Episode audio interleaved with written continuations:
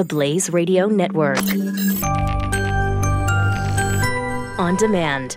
Pat Gray is here. Pat Gray is here on the Blaze Radio Network.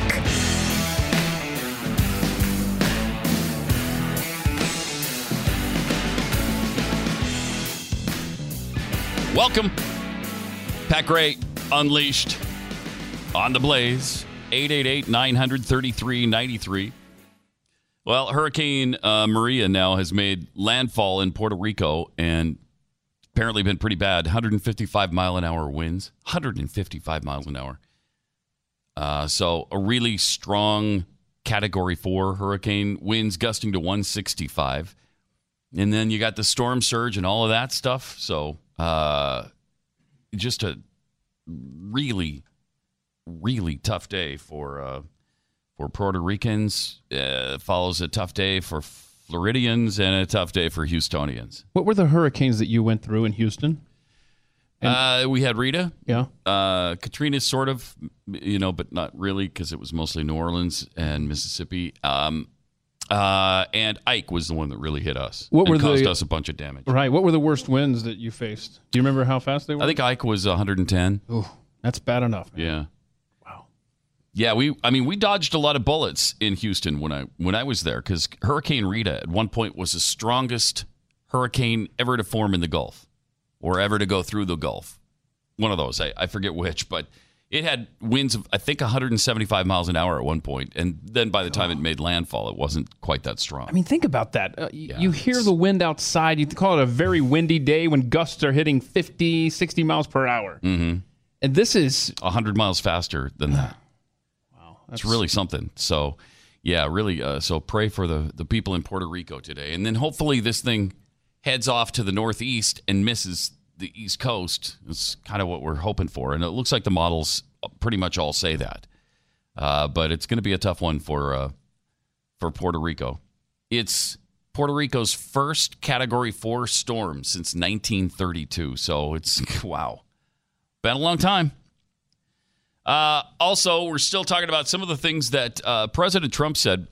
This is widely accepted now, being praised as his best speech ever, and I thought so too. I thought it really hit the mark when he spoke at the UN yesterday. The other thing, and we didn't mention this yesterday, you notice his haircut? His haircut was really good. Whoa, really? Yeah, it looked, at least on the left side of his head, it looked... I'm going to look at this. Almost normal. Whoa. Yeah. You're right. Yeah, he looked really good. I don't know why he didn't get a haircut a long time ago, because that helped. What happened there? That helped. I don't know. That's very good. I'm proud of him. I am. I mean, he looks like a president there. How about that? Hmm? He does. And he sounded like one, too. He did. I was very happy with that. Mm-hmm. Yeah, he had a nice warning for North Korea. We were all witness to the regime's deadly abuse when an innocent American college student, Otto Warmbier, was returned to America only to die a few days later. We saw it in the assassination of the dictator's brother using banned nerve agents in an international airport. We know it kidnapped a sweet 13-year-old Japanese girl from a beach in her own country. Hadn't heard about that until yesterday, had you? I've never heard of that before. Nope. To enslave her as a language tutor for North Korea's spies. Mm. If this is not twisted enough, now North Korea's reckless pursuit of nuclear weapons and ballistic missiles threatens the entire world with unthinkable loss of human life. It is an outrage that some nations would not only trade with such a regime, but would arm, supply, and financially support a country that imperils the world with nuclear conflict. No nation on earth has an interest in seeing this band of criminals arm itself with nuclear weapons and missiles. The United States has great strength and patience, but if it is forced to defend itself or its allies, we will have no choice but to totally destroy North Korea. Rocket Man is on a suicide mission for himself and for his regime. The United States is ready, willing, and able, but hopefully this will not be necessary. That's what the United Nations is all about. When was the last time you heard an American president threaten to totally destroy a country? I don't think it's ever happened. I think that's a first. And, of course, he's getting a lot of flack for that from the left and people who hate him anyway. I don't know. It's pretty strong. It's pretty strong, and maybe that's what he responds to. It calmed him down last time, so maybe this that'll do it again. I don't know. But interesting. I mean, it's fascinating. I don't like the fact that he calls him Rocket Man. To me, that's a compliment to the guy. And it reminds me of the Elton John song, which I like. And I don't like that fat little douche in North Korea, which is why that's a better nickname than Rocket Man. Works a lot better. Rocket Man's like a compliment. You think so, huh? It's an Elton John song. Burning down the streets of Evermore. Well, that's pretty. Although that's not what... That's not it? That's not it. That's what's the line, then? Recently found out that's not it. Oh. I do that all the time with lyrics. I looked it up fairly recently. I don't know why. My whole life I thought it was burning down the streets of Evermore. Yeah, it works. I don't know what that means. But you never know what stupid lyrics like that mean when you can't understand them. You just sing them. And then, but I looked it up and I think it's burning out this fuse up here alone. Oh. I'm a rocket man. Burning out this fuse up here alone. Aww. Which makes maybe a little more sense. It does, but you never know, especially with Elton John. You never know. Seriously. See what kind of glasses he wears? Yes. Okay. Yes. We'll have to talk about misunderstood lyrics one day. Maybe, yeah, that'd be maybe fun. Friday. It'd be fun to just, have a fun show for a change. 888-900-3393. 888-900-3393. The other thing I wasn't excited about was... Trump's new stance, apparently, on the UN. Now, he's been bashing the UN, and I think rightly so, for as long as he's been a candidate and then president. And then yesterday, it's this. As someone born in New York and raised in New York, it is a great honor to have the United Nations in New York and always been. The guy just said they need to get off our shores and leave. Now it's an honor to have them in New York? He's covering his bases. He does that with everything. Good golly. For years, I've been a critic. Right. But I've also been somebody that said that the United Nations has tremendous potential. No, they don't. And under your leadership, and I've seen what you've done, and working with Nikki Haley and all of her friends, she's made so many friends here, and Rex Tillerson likewise has. So he's taking both sides of that issue now, too, like he does on virtually every issue. So the UN needs to leave, but it's also an honor that they're here and they need to stay and they're a credit. And they've got enormous potential. And good friends, by the way, don't forget. And good friends, sure. Good times. Yeah, why? Madness, man. Why does he have to take both sides of every issue? And it never phases, the hardcore supporters of Donald Trump. It's okay that he does, and I think they like it because, well, then he can please everybody. Or the opposite of that is he pleases no one. 888-900-3393. Also, I just found something shocking on that's coming out soon on Netflix. There's a new animated show coming to Netflix later this month that you are going to want to keep from your kids. And it's animated. So obviously, who's going to be drawn to it? Children. And they need to stay away from this, a long way away from this. The show's called Big Mouth. It's all about sex and masturbation, with all the main characters being children under 15 years old, which is like a pedophile's dream. And Big Hollywood has green-lighted this project. Yeah, that's great. They can't say God in their movies, but, they're all over this. Big Mouth is not an attempt to, at proper sex education. It's all about graphic scenes of semen, sex toys, and an up-close and personal discussion, they say, with a young girl's animated hoo-ha, which talks back. I don't know. There's a foul-mouthed hormone monster the dispensing sexual suggestions to some and granting nocturnal emissions to others. In one scene from the trailer, a boy tells his dad he's horrified that he saw his friend's unit. His dad tells him it's not a big deal and adds that touching a man's unit or kissing it very lightly won't make him a homosexual. Stop! What kind of depravity are we willing to tolerate now? The show's really classy tagline for its child characters is, quote, "They're coming of age all over the place," unquote. Mm-hmm. I mean, this is despicable and disgusting. It stars, just a bunch of people's voices. And it looks like the executive producer of the show, Jennifer Flackett, said she hopes Big Mouth builds an identity for the under-15 crowd. She wants kids under 15 to be watching this trash, this filth. And apparently girls are the main target audience. There's a lot of stuff, she says, especially for girls, that goes really underground. It was a chance to say, you don't need to be ashamed of everything.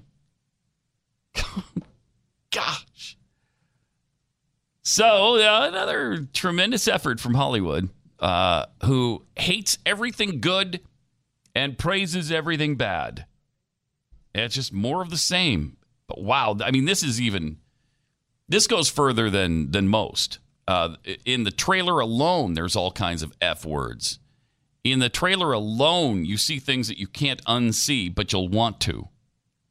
So just be aware of it. Again, it's called Big Mouth. And I don't know if maybe you've done the parental screening on your TV already, but this would be a good idea, a really good place to start right now, to make sure that your kids can't click on that thing and watch it. Yeah. I mean, in the past, my kids aren't going to click on something that's not animated.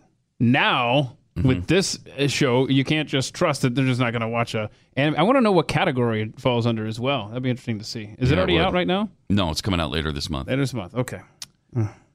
Disgusting, despicable. There's just no words to describe it. And you use these words, and then pretty soon they're just too tame to describe all the crap that's being thrown at us every day. 888-900-3393. Also, we have the billboard of Melania Trump that the left can certainly, they can mock her English. Now, if the right mocked anybody's English, you're a hater, you're a racist. You are mocking people and disparaging them for not being able to speak the way you speak, and I thought that wasn't inclusive, that wasn't diverse. Right. That's not tolerant. But there's a billboard that has a large image of the First Lady, of Melania Trump, and the words on the side of it are, just imagine how far you can go with just a little bit of English, implying that she doesn't have the ability to speak much English. First Lady is insulted by that, and she's threatened to sue. Now, the billboard company, the people who put it up, said, well, that wasn't our intent. You misunderstood. Uh-huh. Sure. 888-900-3393. Tony in Missouri. Hi, you're on the Blaze. Hi. Hey.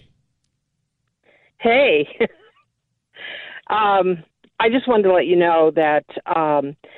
the reason why Trump's hair probably looks better is he used to have his wife cut it, and now he probably has the White House barber cut it.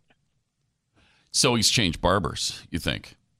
Well, she was, she's getting paid not to tell anybody about the plugs. And yeah. And that may be. I've never heard that his wife did cut his hair before. Are you just guessing at that, or have you seen that somewhere? Why don't you? It's one of those things you can Google. Yeah? Okay. Well, I'll Google it. Because he said it in several interviews that his wife cut his hair. Wow. A bad choice. And whoever's doing it now should keep doing it because it looked great. Appreciate the call. Exactly. Thanks a lot, Tony. Thanks. 888-900-3393. More of Pat Gray Unleashed coming up in a second. But preparing for emergencies, that's not always easy. There's a lot of conflicting information, and it can be hard to know who you can trust. I'm just a tad skeptical about FEMA's recommendations. You know, they generally advise only 3 days of supplies, which 3 days is great. You should have that too. You know, like a bug out pack, put them in a backpack and have them ready to just toss in your car and take off if you need to. But if you want a little more than that, or maybe even a lot more, you need My Patriot Supply. They've been doing this for years. They understand long-term survival. Best part is they're willing to share their knowledge with you every step of the way. So when you call them, they'll give you personalized guidance. Really easy to trust My Patriot Supply. This is where I got my year's supply of food, and this is where you can get up to a year or more if you want to. But it's really a no-brainer. Right now, you can get their new 70-serving survival food supply for just $67. Less than $1 per serving. So call them right now. Get this checked off your list once and for all. I mean, we've got hurricanes, fires, flooding, earthquakes sweeping the globe right now. And this kind of goes in spurts. So you want to be prepared when something like that happens. Call them at 888-893-9140 or online at preparewiththeblaze.com. Lasts up to 25 years in storage. Tastes great. They really take care that it's really more than just edible. It's delicious. 888-893-9140 or at preparewiththeblaze.com. This is Pat Gray, the Blaze Radio Network.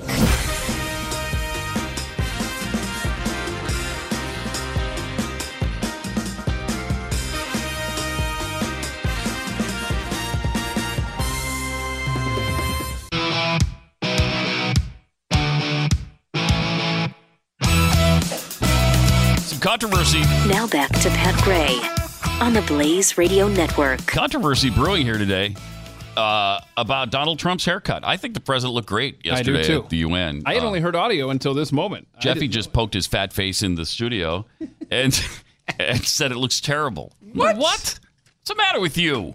What is the matter with you? Yeah, but that's Jeffy, man. I think it's the best he's ever looked since I've known of him, probably. You know, he still has that weird comb over and then back or whatever happens there. I don't know. It defies the laws of physics. No one knows how that's done. No one knows. Wow. But when it's cut now, so it looks, you know, normal. And I bet in a stiff breeze, it wouldn't look as bad as that one. Have you ever seen that photo of him when he's caught in a high wind? Oof. That was a bad day for him. Not a good day at all. I think a stiff breeze is a worse enemy to him than Kim Jong-un. 888-900-3393. I think you're about to tweet that picture out. Don't you know that? Yes, I do know that. Okay. Mm-hmm. Yeah. Oh, yeah. People want to see that. I mean, how could I not know that? It's right. My Twitter account. Right. You're over there working on it. Pat Unleashed. Uh-huh. Armand in California. You're on the Blaze. Hey, Pat. How are you doing? Doing good. I have a question. So you were just talking about the show on Netflix that's coming out, the animated one. Yeah. How did you feel about South Park when it first came out? Because it came out about in the mid-'90s, and I remember I was about 15 or so, maybe 14, when it first came out. Yeah. And, you know, my parents didn't necessarily let me watch everything. And, you know, Simpsons, they let me watch, you know, that wasn't so bad. But when South Park came out, I remember that my parents were not a fan of it, but... You know, I don't know the context of this show, exactly how sexually graphic it is or how crude it would be and who it's aimed towards. Right. But how do you feel about, like, South Park or Family Guy or something like that? Yeah, I thought South Park was terrible, too. But, you know, South Park seems tame today. I wouldn't have let my kids watch South Park, that's for sure. We didn't. Yeah. We didn't even let our kids watch The Simpsons because it was so mean-spirited. But I know a lot of people didn't mind The Simpsons, and that, you know, that's fine. Family Guy is probably too much. But this thing looks so over the top. We just watched the trailer a few minutes ago. It is so outrageous and over the top, and offensive and filthy. It's bad. I'm saying that it makes South Park look like a Sunday morning religious show. It's pretty bad. You're right. I want to hear Jeffy's call. Thanks, Armand. We need Jeffy to screen that. Oh, Jeffy's like, I'm not the profanity police. He doesn't care. No. And we'll find out on Chewing the Fat with Jeffy later. Oh, good. Mm-hmm. Also coming up, Jonathan Dunn from Ireland. A few minutes. In just a few minutes. Great guy. Sharon in West Virginia, you're on the Blaze. Hello, how you doing? Good. You guys are talking about adult cartoons. Mm-hmm. That's what they should be labeled. I mean, I love South Park. I love Family Guy, but it is for adults. I don't think it's for children. Yeah. And Big Mouth, what station, what network, who's carrying that? Netflix is carrying that. Ah, Netflix. Mm-hmm. Well, we don't get that out here in the boondocks, so. Oh, okay. That's good. All right. But, you know, back to Donald Trump and his hair. I like his hair. I always thought that we could have like a pay-per-view event with his hair. Maybe have General Mattis with the clippers. Mm-hmm. Wonder how much money could be raised auctioning his hair off. A fortune, because everybody's wondered about that for like 40 years now. Yeah, I think he'd look good with a buzz, too. Yeah. All right. Thanks, Sharon. He looks like a little troll doll. Like if you could hold him in your hands and just kind of rub him back and forth and then let go, and then his hair is everywhere. That's what he reminds me of. If his hairdo was ever explained, I'd pay a lot to see that pay-per-view event. Yeah. He could maybe pay off the national debt. With a pay-per-view event about his hair. Scott in Utah, you're on the Blaze. Hello. Hey. Hey, how's it going? Good. So, just getting back to the DACA thing yesterday and listening to them screaming at Nancy Pelosi like that, who I am no fan of, the thought occurred to me, where is the outrage and where is the fist shaking towards their own government and the corruption within their own government that put these illegals in the position where they feel the need to even sneak into our country? Yeah, there is none. There is none. Like why is it okay to scream at our country like that, but not their own, and not face their own problems? Like right. Yeah. Yeah, you played all that stuff yesterday about the whatever president or prime minister of Mexico and the ridiculous comments he's making, but you can't, nobody's coming after him. No, that's right. For the atrocities that are happening in their country. Appreciate the call, Scott. It's a strange phenomenon that it's not expected from any other country to solve their problems. And when other countries send us all their poor, their poverty-stricken, their people without skills, and they just come here, then it's our responsibility now to take care of them, to legalize them, to educate them, and to make sure their lives are good. There's no responsibility on Mexico's part here. And it's never pointed out that their country is, massively corrupt and incapable of taking care of these people. And it's strange because Mexico actually has a lot of resources. Mexico has a lot of oil. Their second leading economy is oil. The first biggest contributor to their economy are illegal aliens sending money from the United States back home. I believe that's about $22 billion a year, and I think the oil is bringing in $20 billion a year. Wow. Eric in Maryland, you're on the Blaze. Hi. Hey, Doug. Hi, good. Pat. Hi. I was calling about the former subject you guys were talking about with the Big Mouth show. Mm-hmm. I wanted to say there was another movie that I had watched that was also animated, and there's actually a big production movie. It's called Sausage Party, which that was just in theaters a while ago, right? Yeah, and that one was pretty bad too. I'll bet it was. And I have two little daughters that are 8 years old that are twins. And I have a lot of problems with that, because they have autism, so they use iPads and things, and stuff on YouTube. I have to block all that, and it's kind of hard, but yeah, because a lot of times, a lot of people will do that on the computer as well. They'll take animated, movies and then, re-edit them and make them, extremely, vulgar and things like that. Yeah. But and I live in Baltimore, so I'm like right here in the middle of the sanctuary city type of thing, you know? Yeah. But, you know, it's, I just wanted to also mention that, you know, it's been since Glenn was left Fox, I started, you know, I remember I was watching him on there and I started listening to him. Mm-hmm. And I had always been like a Democrat, never really thought about it. But ever since I started watching you guys, I actually subscribed to your show and it totally flipped me around from... Appreciate that because everything that you guys said made total sense to me. And I was like, I don't know. You are a brilliant individual. Since, so. Thanks, Eric. Appreciate it. It's one smart man. Very much one so. Smart man in Baltimore, Maryland. 888-933-93. We'll talk to Jonathan Dunn next. Pat Gray, the Blaze Radio Network.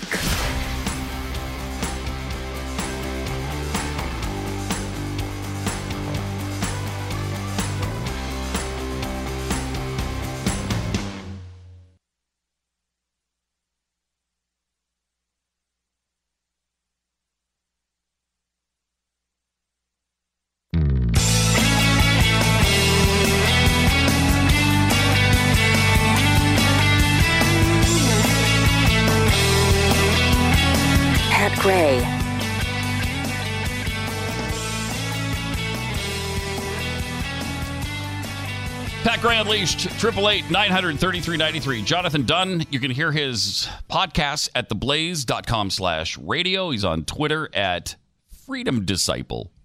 Jonathan, you live in Ireland. You're an Irish citizen, right? Yes, sir. But you've tried to immigrate to the United States, right? Because you love the U.S. Yeah, I love this country. Yeah, I've had a 25-year love affair with this country. It's an amazing. What started that? So I was very fortunate as a just to show you how much society has changed. Mm-hmm. So I can never find the exact year, but I was about 7 or 8 coming over here. And when I was 7 or 8, it was revolutionary for an Irish guy to go even to England, which is 90 miles off our East Coast. I went to Clearwater, Florida to spend some time with my great aunt and spend some time. And I was here for, I think, 2 or 3 weeks. So imagine this, an impressionable 7 or 8-year-old boy, mm-hmm. boring culture. Crappy weather, it's cold, it's wet. You just see things in a certain way. Mm-hmm. And then you could transport that Irish boy over to America. Warm weather, great food, beautiful women, wonderful accents. You're sold. I'm sold. Yes. But then that love affair has just gone on so much. So over the 25 years, great. I've loved your country. But over the last 10, 15 years, I fell in love with the idea of America. And that's what I'm very passionate about. And that's what I try and do with everything I do. As you grew up, you realized what made America exceptional, right? Absolutely. Yeah. So growing up, I was always the type of person that would annoy everyone. So people would tell me the way society was. I'm like, that's not right. That's not right. And they'd go, okay, well, dummy, what is right? And I could never tell them the answer because I just didn't know. My love affair with America, the idea is now I can say, that's wrong, but here's the answer. Mm-hmm. So I can say, socialism is wrong, here's the answer. Freedom. Is there a lot of that in Ireland? Not a lot of socialism? Oh, no, there's a lot of socialism. We're a utopia. We are wonderful. That's what I thought. We only have one great policy. And that's socialized medicine, too? Oh, absolutely. Yeah. And it's getting worse. So the debate, so we actually have a 2-tier healthcare system. You have public healthcare. You also have private healthcare. So I have private healthcare. But that's unfair. So what you've seen over the last 4, 5, 6 years is the tax on healthcare is increasing each and every year, which is making it more expensive, which then causes free market problems, even though it's not a free market, in that it becomes more expensive and people can't afford it. And hey, we got free healthcare, so why am I paying for this? So the people are starting to drop out, the coverage is going down, and then obviously as more people get older through society, there's more need for the services of those who have it. It's becoming a major thing. And they're writing policies as we speak. They want to basically do away. It's not fair. It's an unfair advantage for someone like me to have private healthcare over someone who doesn't. So they want a one-tier single. They want a single-payer system. And they're going to get it within maybe 3 years. It might take a bit longer, but it's coming. Yeah, it's coming to us, too. Yeah. I mean, they're really pushing it now. It's amazing that... In 2009, they didn't think the American people were ready to have a socialized, just call it single-payer health care or Medicare for all. But now they believe we're totally ripe and ready for it, and they're just putting it out there. Yeah, Medicare for all. single payer health care. It's gonna be better than what you have now. It's amazing how far we've come in such a short time. And even just the logic of it. The one thing I get frustrated is when people overseas are promoting Obamacare or a type of Obamacare, it's actually hurting their own system. Because if you actually use some logic to this, they should actually go, hey, we want socialized medicine for ourselves, but you need to be who you are. Because you don't go a week or 2 weeks over in Ireland where you hear a story of, hey, there's this little young girl or young boy or a person with this disease, they're doing a GoFundMe, they're doing a fundraiser down the local charity. Why? They're going to America to get cure care they can't get over here. Yeah. So everyone else should be going, hey, we want socialized medicine, but America needs to stay who it is because we go over there. And that's the frustrating thing. Really and is. That's what one of the reasons American healthcare, like everyone says it sucks. Yeah. Have you ever heard the story about the fundraiser for the American to go to Ireland to get healthcare? No. have you seen the GoFundMe pages for them or even Great Britain? No. So no. And that's true. I mean, everybody knows we have the best health care, but they can't admit that. I mean, certainly the Democrats can't admit that because they wouldn't get their agenda passed. They wouldn't be able to socialize the medicine if they admitted the fact that we've got great health care here because it is private, because we are using the free market system. So why are you not a citizen? Why don't you live here? So with the visas that people can move over here with, the one I can try and apply for is a work visa. Mm-hmm. So I've been doing, everything I do is on a voluntary basis. So I do my show for The Blaze on a voluntary basis. I'm over here on vacation doing a public speaking tour. I'm not getting any money. It's my vacation. Any writing I do, it's for what I do, but it's on a voluntary basis. And what I've always had a hope of is that I'll do all this work and at some point someone will see something and go, hey, he's not too bad. Let's give him an opportunity. Right. This year has been a roller coaster year. So this year, I was at CPAC, and in February, I signed a letter of intent. Someone said, hey, let's give him a job. It was wonderful. Nice. It was brilliant. Yeah. I had thought my dream was coming true. Okay. I was going to live in the country I love. It was even better because I was going to live in the great state of Texas. I was going to be near y'all, mm-hmm. and I was going to have the dream job. Was that someone who offered you the job? Was that someone, Glenn Beck? You could say that. I've never publicly said this. Yes, it was Glenn Beck. Yeah. I was going to work for Glenn. Okay. I've made no secret, Glenn is one of my heroes. I'm also blessed to say he's a friend. Mm-hmm. So I was going to go over and I had all the trifecta. So we go through the immigration process. We go through a lawyer, which the Blaze had provided because you all are hiring me. And you ask a lot of questions. What's your work experience? What's your education experience? What's your family background? What's your criminal background? Basically what you had for breakfast the last 6 months. And it was tragic because I go on a phone call and I told my mother that morning I'm having a phone conversation with the immigration lawyer. By the time you come home this evening, I'll be able to tell you exactly when you will no longer see me in this house. I will tell you a deadline of when I'm going to be an American. Wow. Sadly, that conversation went downhill very quickly. I don't meet the educational requirements nor the work experience requirements to apply for the visa. You have got to be kidding me. No, sir. They actually said no? Okay. No, not the government. The immigration lawyer said you don't meet the criteria to apply. I got a new plan. Why don't you take a boat just south of Brownsville, Texas, and then walk maybe a mile or so across the border. You might get a little wet in the Rio Grande, and then just come in that way. Because I have principles and I love your nation too much. There you go.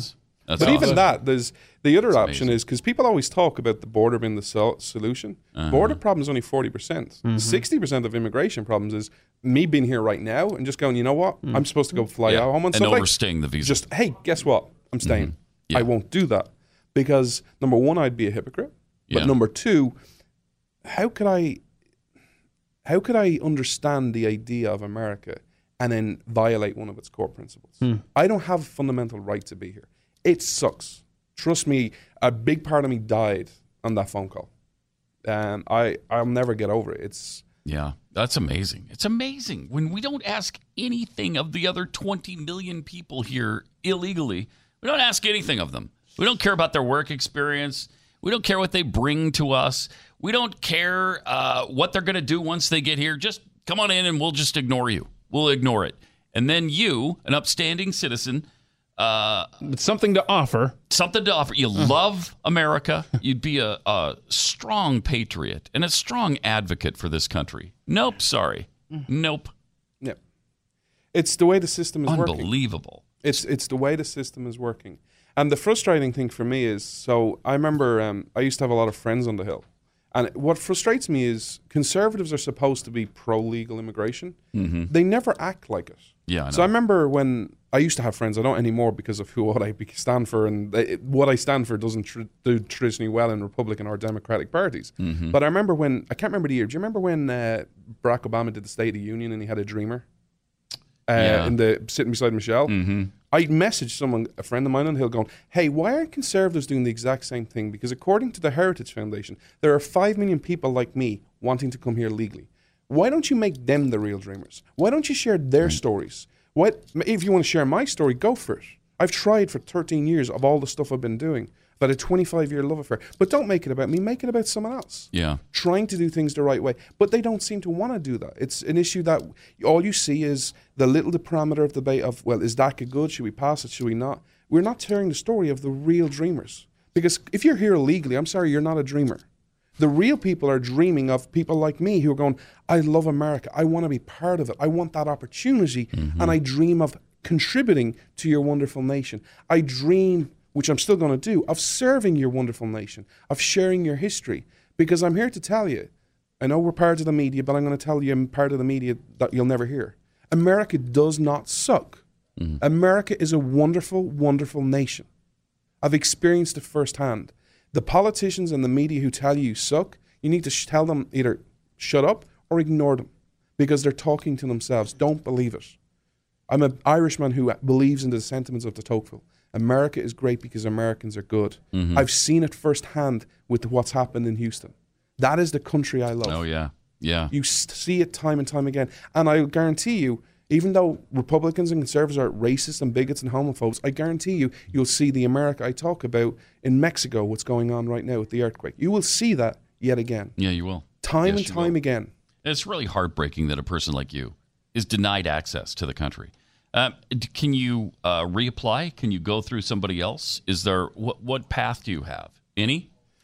Not unless the criteria changes. So I haven't applied, so I haven't been denied access. So I can come and go as I choose as a vacation, as a person. Right. And how long can you stay when you come? 90 days. All right.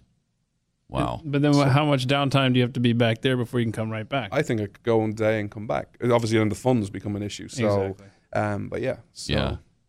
And is Ireland, are they mostly of your mindset about America, or no? Yeah, I didn't think so. No, the world hates America. Yeah, and it's simple. They hate you because you're the exact opposite of what they are. Yeah. The reason of why they hate you is because for the history of the world, whether you believe the world is 5,000 years old as a Christian or not a Christian, you think it's 1 billion years old, however how much it is, you stand for the exact opposite. You take any of their issues, life. You say life is a right from God. Mm-hmm. We don't. You've seen the debates in Switzerland on assisted suicide. You've seen the debates on Charlie Gard. When the government says you have a right to die with dignity, lay down and die. Right. You see the debates in Iceland. Hey, we've cured Down syndrome. No, we haven't. We've just gotten rid of it. You on the rights to property, on the rights to keep your own labor, to keep the pursuit of happiness. Mm-hmm. But fundamentally, it's the culture that's different. Because over in Europe and in the world, everyone says, you need me. Hey, you have an issue, elect me. I'll be your champion. I'll do this. You need this law passed. I'll do it for you. You can't change the world. America says, you don't need anyone else. You can change the world. And my God, have you. Through your innovation, through your talents, through your charity, through your philanthropy, it's been amazing. The world is better. What I always say to people is, just think of in your mindset, any criteria of society you want. Agriculture, food, housing, communications, travel. From the year zero, the time of Christ, mm-hmm. to 1800. Not much advancement. Right. 1800 to 2017, it's unbelievable. Why? Directly or indirectly because of America. That idea that you have the right to pursue your happiness and you have the right to keep the fruits of your labor. Because here's the thing. Fundamentally, each of us, we're free people. We pursue our happiness. We are not a serf to a king, to a Congress, or to a collection of men. Right. And that idea changed the world. Mm-hmm. The world has never caught up with that. Sad criteria. You're going on about the issue of slavery right now. Mm-hmm. This is a sad slamming of the world.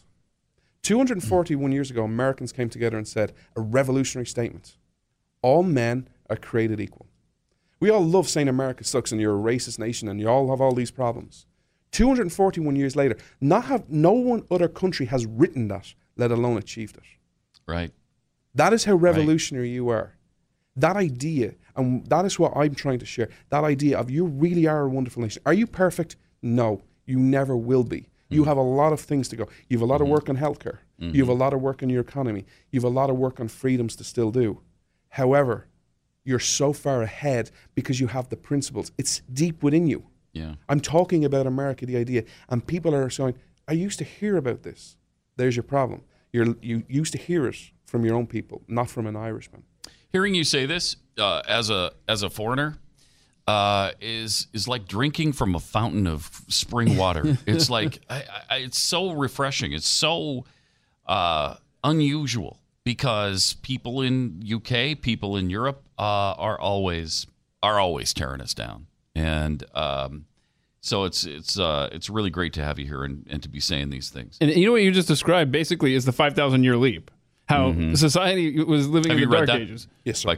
Amazing book. Yeah, and then America comes along and civilization advances. That's exactly what that sounded like. Love it. And in the late 1800s, we gave the world American football.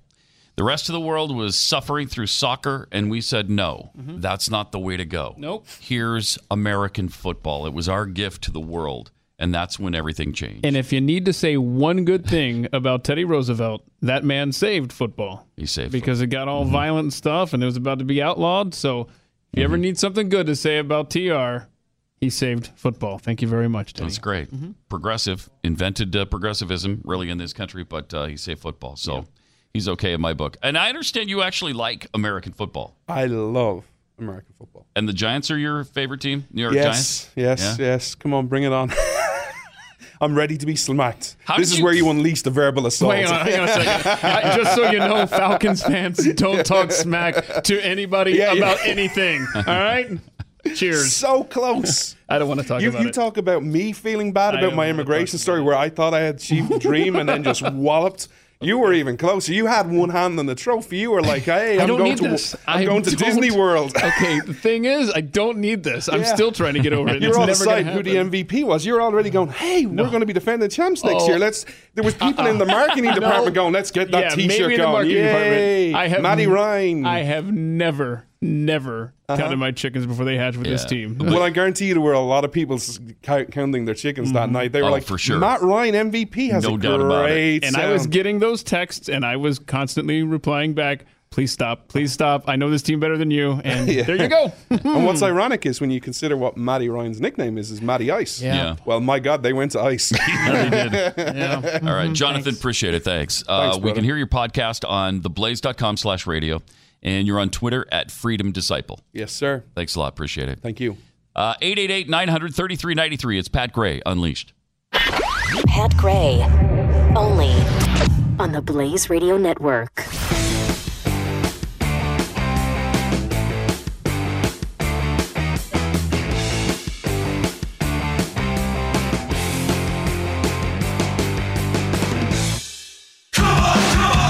This is the Blaze Radio Network, and you can listen anywhere. Download the free app for your iPhone or iPad now at theblaze.com/radio.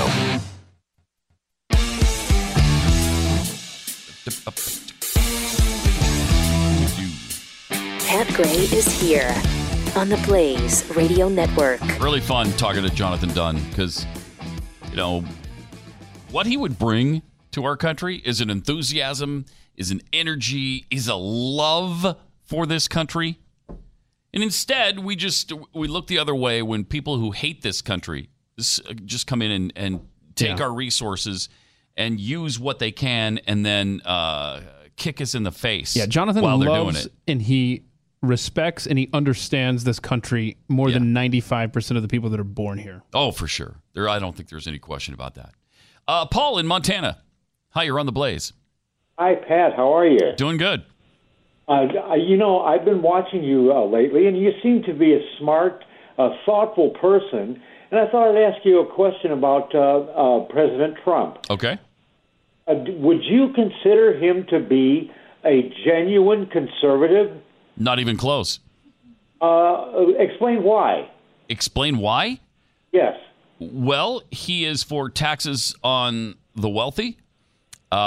He is a guy who favors big government programs. Mm-hmm. He wants to the budget is, you know, completely out of whack under him.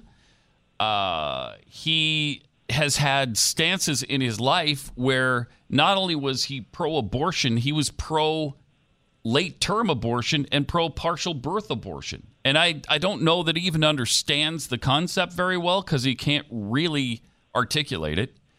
I mean, there's a million reasons. He's been all over the map on immigration just in the last few years alone.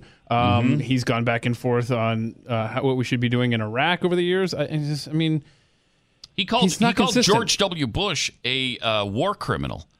Really? Yes. I mean, so why? Are you under the impression he's conservative? Well, I am because... Based on what? Because so many Republicans voted for him. That's got nothing to do with it. He is, I mean, Republicans voted for him because he had an R after his name, not because he's conservative. Too many people don't care about principles. They care about party. And that was the case with this particular election. That's what I was aiming for was what are his?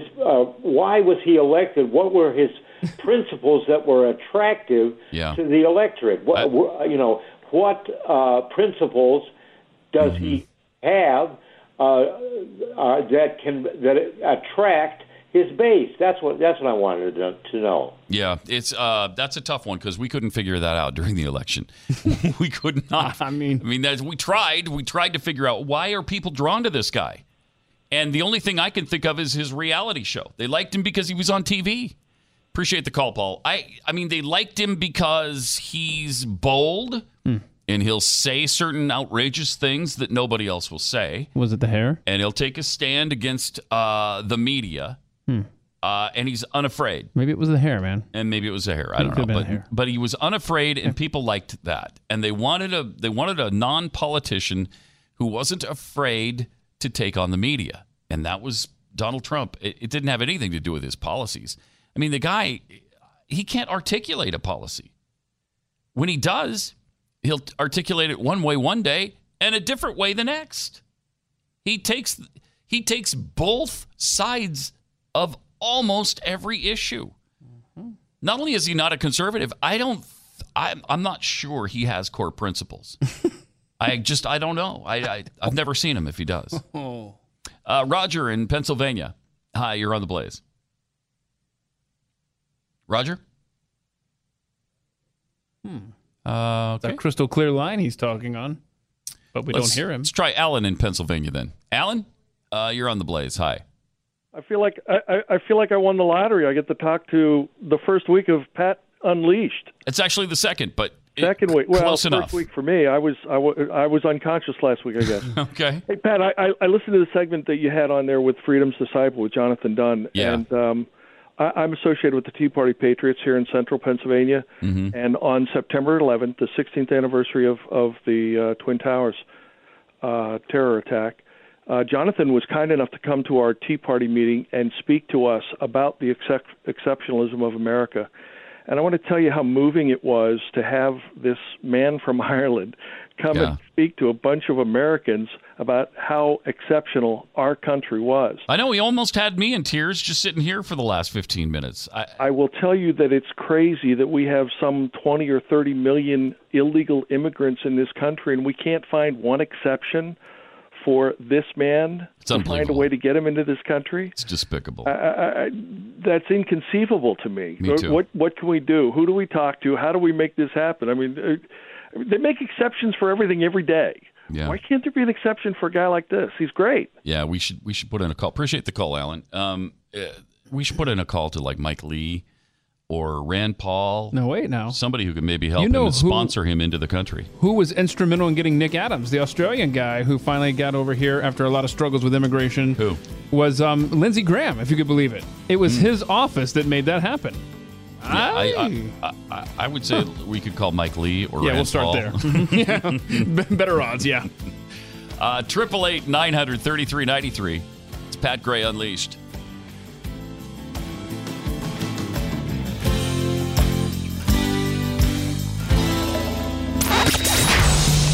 Pat Gray Unleashed on the Blaze Radio Network.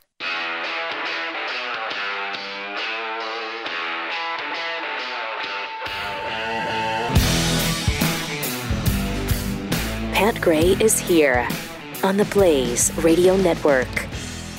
888-900-3393. Pat Gray Unleashed. A lot of stuff to still get to. Of course, the tragic earthquake in Mexico City. About 225 so far have been lost in that 7.1 magnitude earthquake. And then you've got the hurricane in Puerto Rico. We're still trying to recover in Houston and Florida. You have fires in the Northwest. It's just kind of a mess right now. And then nobody even talks about what happened in India, Bangladesh, and Nepal, where like 40 million people were displaced. Lost their homes, lost their livelihood, lost their property. 1,200 people lost their lives. It's really, really a bad run of natural disasters here. 888-900-3393. Also, Hollywood actress Julianne Davis has been talking about the reaction to her after she came out this year as a conservative in Hollywood. Now, I'm not that familiar with Julianne Davis. I guess she was in the movie Eyes Wide Shut with Tom Cruise, which I've never seen, but so maybe that's why. I don't know who she is. But she said in an op-ed she did for Fox News, titled, "I Came Out as a Conservative in Hollywood. Here's the incredible story of what happened next." She talks about how her peers attacked her afterwards. As you can imagine, a lot of insults on social media. They unfriended her on Facebook. She says, "I've been attacked with obscenities, called a racist, and had one person tell me he hoped I would die."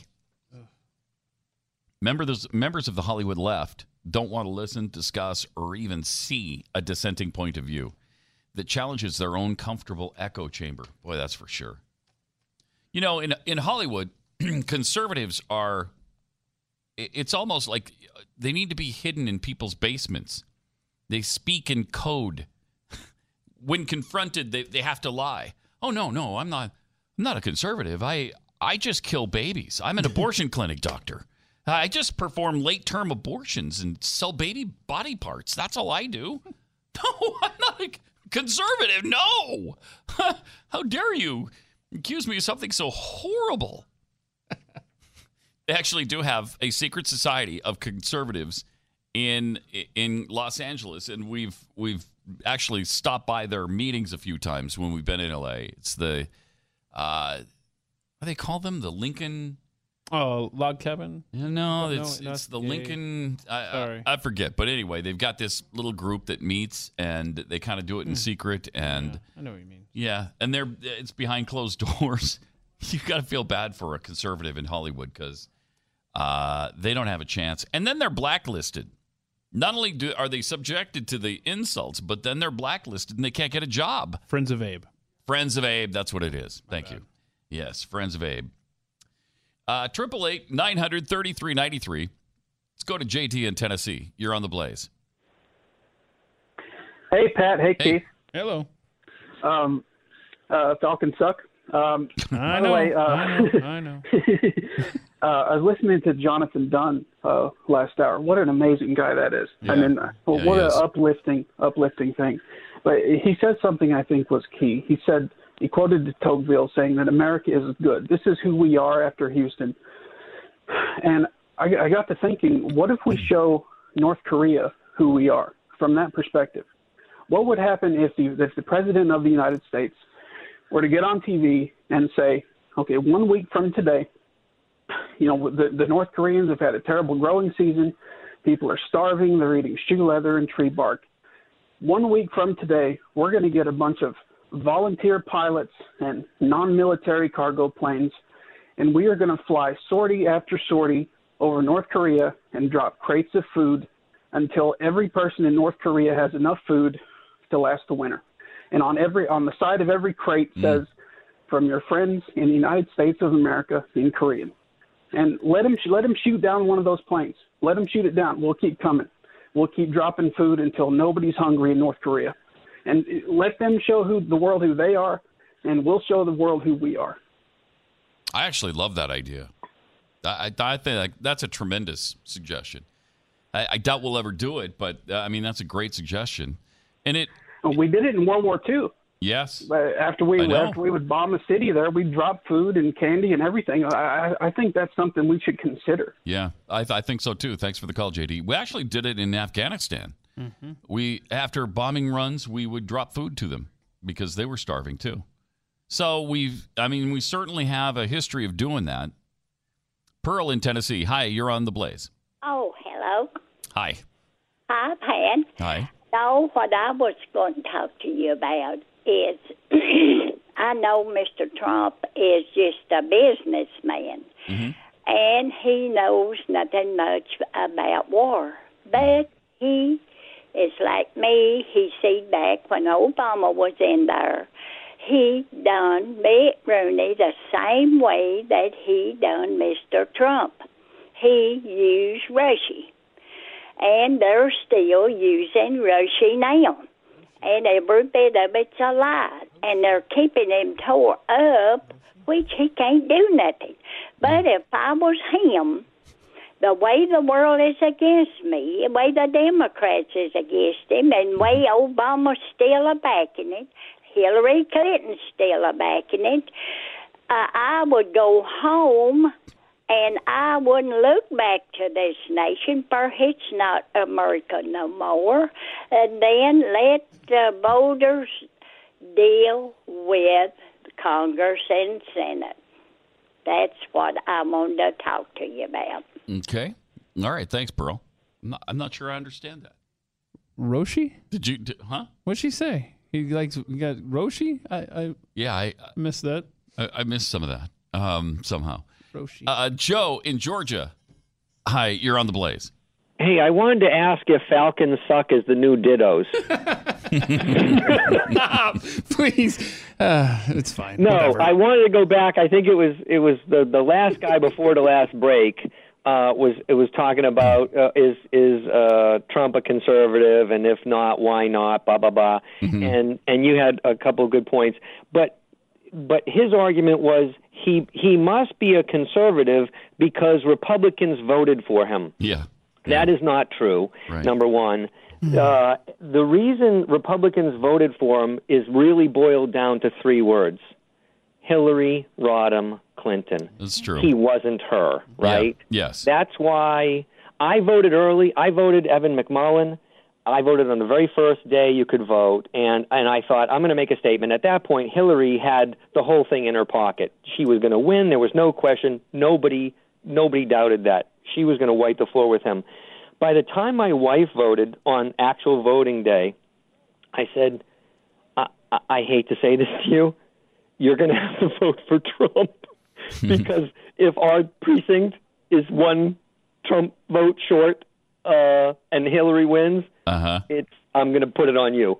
and that's what it boils down to. He just wasn't her. You're right. I mean, that's...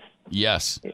Yes. I mean, but to assume that people voted for him in large numbers in the Republican Party because he's conservative is just... 100% wrong. 100% wrong. 100% wrong. Yeah.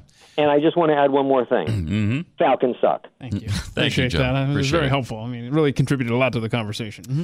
I mean, he's not a free trade guy. You know, conservatives are free trade. He's a tariff guy. I guess he's been okay on gun control. He actually wanted government-funded health care. In an interview with 60 Minutes during the campaign, he said that everybody would be insured, and that when he was questioned as to who was going to pay for that, he said, the government will. Mm-hmm. Well, the government doesn't pay for anything. We pay for that through our taxes. Wait, whoa. We pay for that. I know for a fact that Obama had a stash. And where did that come from? That came from us. Yeah, well, that came from us. No, I don't know. So And then, you know, he's willing to work with the Democrats on the debt ceiling. He's willing to work with Democrats on tax reform. Well, you work with Democrats on tax reform. You're not going to reform taxes. No, they'll go up. Yes. Is what will happen. What yes. is that? So on immigration, you know, he sounded conservative during the campaign. He doesn't anymore. It's part of the taking, you know, multiple positions on many, many things. He did that I remember during the campaign, he was taking multiple positions. I remember there was like a big town hall that he did, and in the same town hall, he took both sides of that issue. It's just madness. So he's. But look, when he hits a home run like this speech in the UN yesterday, we'll give credit where credit's due. Absolutely, he was really good yesterday, and his hair looks nice, and he got a great haircut. Sure did, and I loved what he said about Venezuela. The problem in Venezuela is not that socialism has been poorly implemented, but that socialism has been faithfully implemented. It's a great line. Yeah. No applause. But,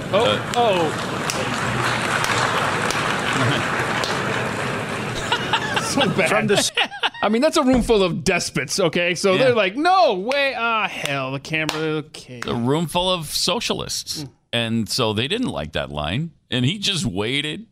He's going to wait for the applause to come. That was awesome, yes. Thank you. I want you to applaud for that. They're right like, there. Okay, just to get this over with.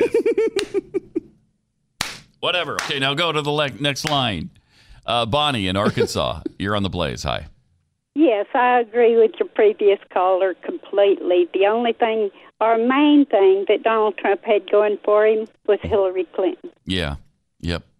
Nobody liked her that I talked to, even the people that were voting for her. Yes, I think that's true. I think it's true. They voted the ticket, but they didn't like the person. So yeah, appreciate it. Thanks. Thank you, Bonnie. Let's go to Scott in Oregon. Hey, Scott, you're on the Blaze. Howdy. Yeah, I just wanted to say if you guys could start a petition for that Jonathan Dunn, I believe it was. Yeah, we're going to do something, that's for sure. We're going to do something. 'Cause he deserves to be an American citizen. He really does. He deserves to come here and be able to be a permanent resident, a legal permanent resident. And he actually wants to contribute to our society. Sure does. Sure does. And he's not singing the praises of his homeland, although most people do, and that's fine. But when you come here, I think you need to be loyal to this country if you're going to live here. And so many people... Oh, yeah, guaranteed. You know, if you don't love it, then leave it. Right. Thanks, Scott. Jerry in Washington, you're on the Blaze. Hi. Good morning, Pat. How are you doing? Doing good. I have a different take on the immigration situation. Okay. I'm a complete believer that invasion is a better term. And I've seen films various times from various sources of where the border control people have film of those people coming in armed and carrying God only knows what, drugs, whatever kind of contraband it may be. Yeah. So I think invasion is a far better term. Appreciate the call. I mean, there's a lot of drug dealers coming across the border. There's the coyotes bring all kinds of weapons. I mean, it's an insensitive term, but it's, there are 20 million people here illegally. Could you call that an invasion? Probably. It's just that we'll be hounded and labeled as racist if you do. 888-900-3393. 888-900-3393. It's Pat Gray Unleashed. I got to tell you about the CosmoHertzKids.com campaign. They're really on a mission, and the founder of this movement, Cosmo Hertz Kids, is Victoria Hearst. You might recognize the name. Hearst, the Hearst Corporation is the publisher of Cosmopolitan magazine, known as Cosmo. And she believes that Cosmo contains pornography, and that's harmful to kids. If you don't believe that, fine. You know, don't participate. But if you do believe it, and I certainly do, Cosmo Hertz Kids campaign is definitely worth checking out. They're not trying to censor the magazine. They don't want to change them. They don't want to put them out of business. All they want is for the state's material harmful to minors law to be applied to Cosmo, just like it is other porn magazines. Then it can't be sold to any kids under the age of 18. So this is not about free speech or hurting somebody. It's just, except for kids. And we're trying not to have children be subjected to this. So she believes we all need to take a stand against pornography being sold at kids under 18. So do I. Visit CosmoHurtsKids.com if you agree. That's CosmoHurtsKids.com.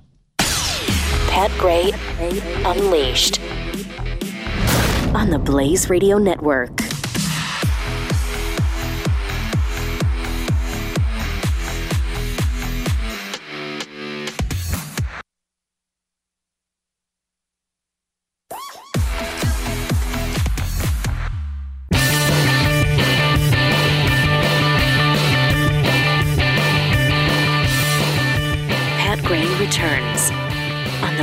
Radio Network. None of it matters. The world ends on Saturday anyway. Yep. What, 3 days left? 3 days. What are you going to do with those last 72 hours, man? I don't know. Probably sleep a lot of the time. What? You know. No. I'm tired. I'm just going to take a nap. Anything you ever wanted to do? I mean, like skydive or bungee jump? I've already done that. Wow. Yeah. Have you done both of those? When Glenn and I were together the first time around and we were doing, wacky FM morning shows, we did a stunt where we went up in a hot air balloon 400 feet, and I bungee jumped out of it. Oh wow, that's cool, man! No, I wouldn't do that again today. No, I would not do that today. I want to get in a hot air balloon. I would love to do it. They're fun. I don't want to bungee jump out of it, though. But you don't want to leave a perfectly good hot air balloon. You don't want to get out of that basket and jump to what looks like it's going to be your death. Really frightening. So we did that on the air, and that was fun. So no, I've already done that. So I'm just going to take a nap. So. And then is it Saturday at noon, or I guess it's 11 our time? I think I thought it was 10. I'm not good with math though. Let me check their clock. Hold on, it's counting down right now. 2 hours. I mean, 2 days, 21 hours, and 39 minutes. Okay, so almost 3 days left. Math is hard. David Mead, a self-styled expert researcher, has claimed in a viral YouTube video that Saturday is when the apocalypse hits. 10 o'clock. And that's because he hit on the number 33 is the key to knowing when the apocalypse starts. Mm-hmm. Jesus lived on earth for 33 years. Yeah. It's very biblically significant. He says numerologically significant. I'm talking astronomy. I'm talking the Bible and merging the two. So because he lived 33 years, it's 33. I forget what the rest of this is. It's like 33. What is that? But wait a minute. How does this work? Have we confirmed? Did he work in the leap days? It's 33 days from the total eclipse. Oh, okay. From the total eclipse of the moon. How about the leap year stuff? Or the sun? Did we figure all that in? Because we could buy ourselves a couple extra years. See, that's what he'll claim when it doesn't happen on Saturday. Oh, I forgot about leap year. Yeah, it's next year then. Next year. Metric might factor in or something. I don't. If we'd only listened to Lincoln Chafee, could have gotten rid of the standard stuff and just everyone gone to metric, and we wouldn't have had an end of the world date screwed up. That was one of the best campaign moments of all time when he said his issue was going to be the metric system. I'm going to bring the metric system to America. Oh, okay. Yeah, we all feel strongly about that. Whew, I remember when that happened in junior high, and we're like, no, I don't know how much a liter is. I don't know what a kilometer is. That could be 800 miles or it could be half a mile. I don't know, and I don't want to know. Okay? Yeah. Mm-hmm. Just tell me in miles. Tell me in pounds. Tell me in gallons. Tell me in quarts. The solution to this? It's Google, because whenever I run across a story like that, that's the only way I can do it. That's the only way I know. 3 kilometers away, I'm like, oh hell, Google. Is that 3 kilometers equals miles from here to Mars, right? Or is it like right next door to me? I don't know. No one knows. Nobody knows. Oh no. You know what? I would go to the metric if we could just start referring to pounds as stones, because that's one thing they do over there in Britain. They're like, when they say 68 stone or whatever, that's. And then they don't explain it. Right. And what? 68 stone? What American. Is that? You should be translating this for me, Google. Let's see. 68 stone. I want it. Now I've got to know how many pounds that is. Mm-hmm. And Google tells me it's 68 stone. That's is 952 pounds. That's a lot. And speaking of which, at the bottom of the hour, just 7 minutes from now, Jeffy will be joining us in here for his segment. Speaking of 68 stone. Mm-hmm. That's what we should be doing, is describing him as the 68 stone Jeffy. 900 and how much? 52 pounds. So wait a minute. Let's think this through. Yeah, we need alternative titles for this segment. It's not Chewing the Fat. It's Chewing the Fat with 68 Stone Jeffy. We got to add that. Okay. Add that. We'll work on that, the graphics. Do you know who Scotty Del Hughes is? She's a spokesperson for Donald Trump. She's accusing Charles Payne from Fox Business of rape. Oh. This is a strange story. She filed a lawsuit against Fox as an extension of her allegations that Fox Business Network's Charles Payne sexually assaulted her. Back in July, Payne was suspended from the network after Hughes accused him of forcing her into a sexual relationship against her will. How do you force a woman into a sexual relationship against her will? I mean, if you have a gun to her head, is that what he did? Did he have a knife at her throat? No. You know what she's alleging?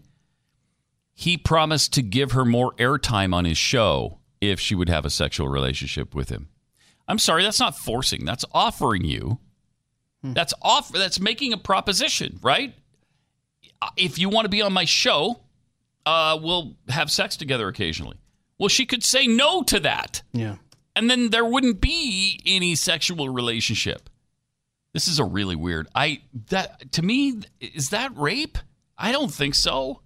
Can you be pressured into a relationship just by promising somebody increased airtime? And the resulting sex that is had during that relationship is rape? I know. I'm sorry. I know. How did this come to light? Do we know? Yeah. Well, she filed the lawsuit against Fox. She filed a lawsuit against Charles Payne, and I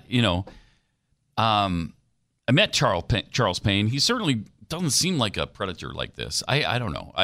Whether or not he propositioned her like that, I don't know. But they clearly had some sort of relationship because both sides admit, that we had extramarital affair.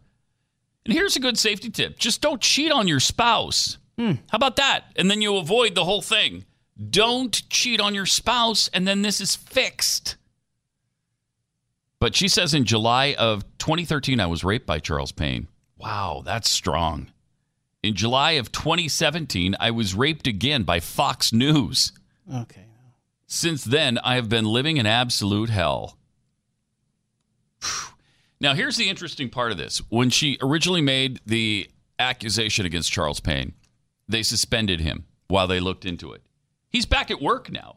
Yeah, I noticed that. Which is completely different than Eric Bolling, because when he was accused of impropriety with some women, they suspended him, then they fired him after the investigation. So, I don't know, and Eric Bolling, then his son died, committed suicide or something. Just really bad things happening at Fox News right now. Just really, it's sad. Really sad. 888-900-3393. Let's go to Lonnie in Ohio. Hi, Lonnie, you're on The Blaze. Hey, Pat, how you doing today? Been doing listening good. To you since day one. You actually took me away from Rush. Oh, great. Used to listen to Rush at noon. Now I listen to you. That's a very big compliment. Thank you. Appreciate that. Hey, Trump, it all started when in the primary. I don't know who your man was, but I know Glenn and them's man was Cruz. Yeah, mine was Cruz. And well, people like myself, I'm from West Virginia, we're just kind of tired of politicians. Yes. We just don't trust them. Right. Even though Cruz is a conservative and says he's going to do all of this, I just felt like he didn't have any backbone. He wasn't ever going to stand up to anybody. Yeah. He wasn't ever going to tell it like it was. And Trump is my guy because he speaks his mind and he just says what needs to be said. That won him the election. That's right. What you just described is what won Donald Trump the presidency. Now, let me ask you this, Lonnie. Do you still feel that way? Is he doing what you wanted him to? Is he the guy you thought he was? Yeah, I still like him. I still think he's the guy. I know that we have problems with him. I get aggravated that he's working with the Democrats. But we have the Republicans that we own everything right now in D.C. We could do anything we wanted, pass any law we wanted, anytime we wanted. They don't like him. Yeah. He's not one of them. For him to fail doesn't matter to them. They still have their cushy job, their big pay, their excellent health care that we don't have anymore. So. Right. Right. They're not really willing to help him. So if he has to work with somebody else, then I don't know that I really blame him. Huh. Okay. Appreciate it. Thanks a lot, Lonnie. You know, if he's going to work with the Democrats, though, they're never going to get anything good done. To me, that's a little bit of a problem. But I understand that sentiment. I'm tired of the Washington nonsense. There was a conservative review article where they came out with the 25 biggest rhinos in office, and then they came out with the best conservatives in office. And Keith noticed something kind of interesting. The rhinos had been in office an average of 19 and a half years. The conservatives, 5. So what does that say? Maybe we need to drain the swamp? What is that in metric, though? In metric, it's 1,000 kilometers. Oh, yeah. It's a million. No, you're right. Billion, trillion quarts. Yep. Mm-hmm. I don't know. Pat Gray. Only on the Blaze Radio Network.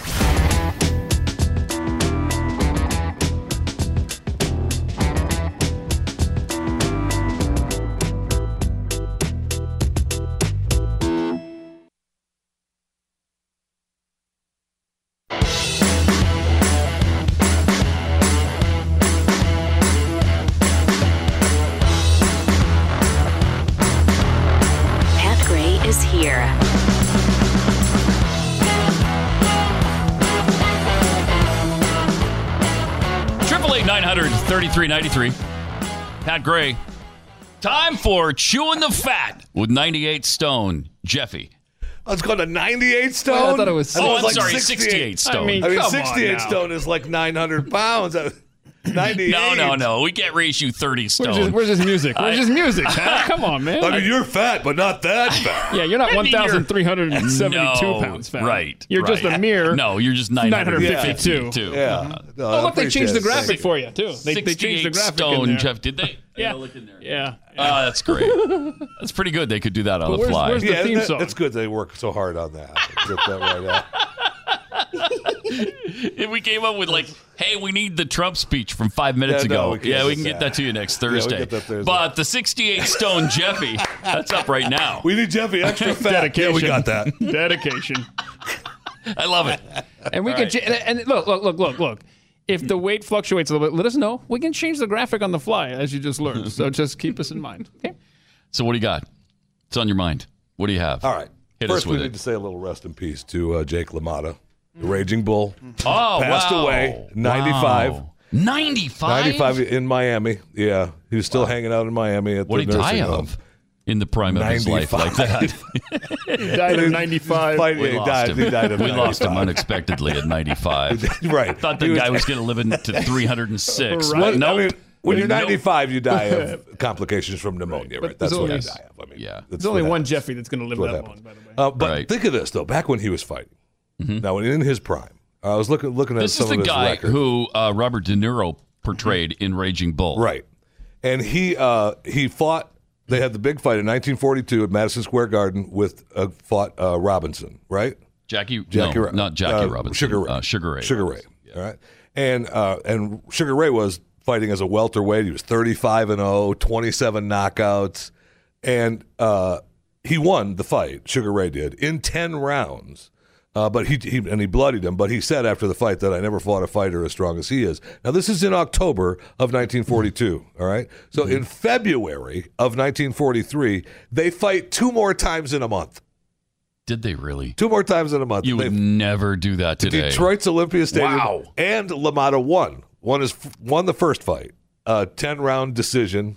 Knocked him into the ropes in the 8th round. Then 3 weeks later, they fight again.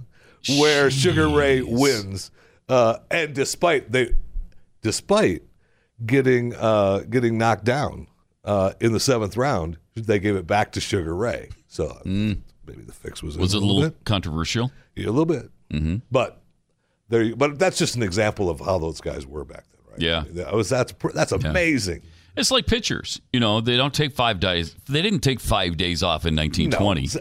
They'd pitch one day, and then they'd pitch the next. Right, and the next day they'd play right field. Yes. Yes. That's right. Congratulations are in order to Laura Ingraham. broken by Matt Drudge a couple days ago. And then because Drudge broke the deal that Fox News had to confirm it, she has a new show on Fox News, The Ingram Angle. And that's replacing what? Congratulations to that. I believe that she's going to 10, and they're going to put Hannity up against Rachel Maddow. At 9. At 9. Okay. So good luck. Yeah. Congratulations. Yeah. I'm sure it'll be... You know, it's been interesting. Anything you can say about Laura Ingraham, she'll be riveting. I'm going to leave that alone. No, that's the word I'm saying. But you know what is interesting is this newfound love affair between O'Reilly and Hannity. Those two guys hate each other. They hate each other's guts. They did for a long time. Really? And now they're making nice. It's like breaking news. So it's so nice. I want to be clear. We're going to leave my Laura Ingraham alone. Yes. But you're going to get into the O'Reilly Hannity. Okay. I just want to be clear that we're on that. Is this breaking news? Is this breaking news, Pat? Well, they don't like each other. No, hate, I mean, that's common hate knowledge. Is maybe that's probably too strong. Knowledge. But everybody knows O'Reilly and Hannity don't like each other. I didn't know that. Oh, yeah. Yes, you did. I didn't know it. Oh, please. Google it. I'm doing it right now. Come on. Everybody knows that, right? That's not breaking news, is it?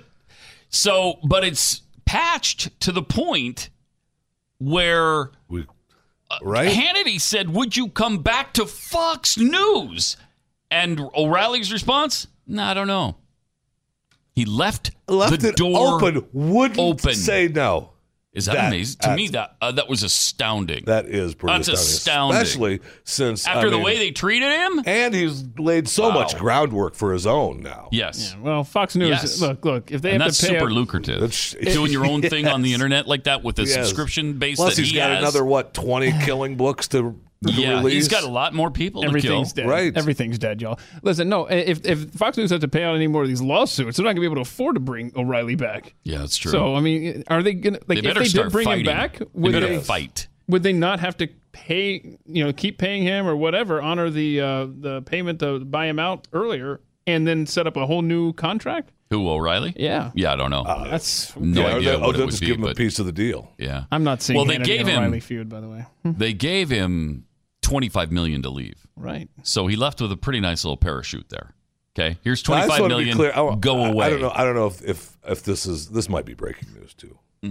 But listen, if you want me to go away, Pat, and you pay me $25 million, I'll go away. I couldn't pay you $25.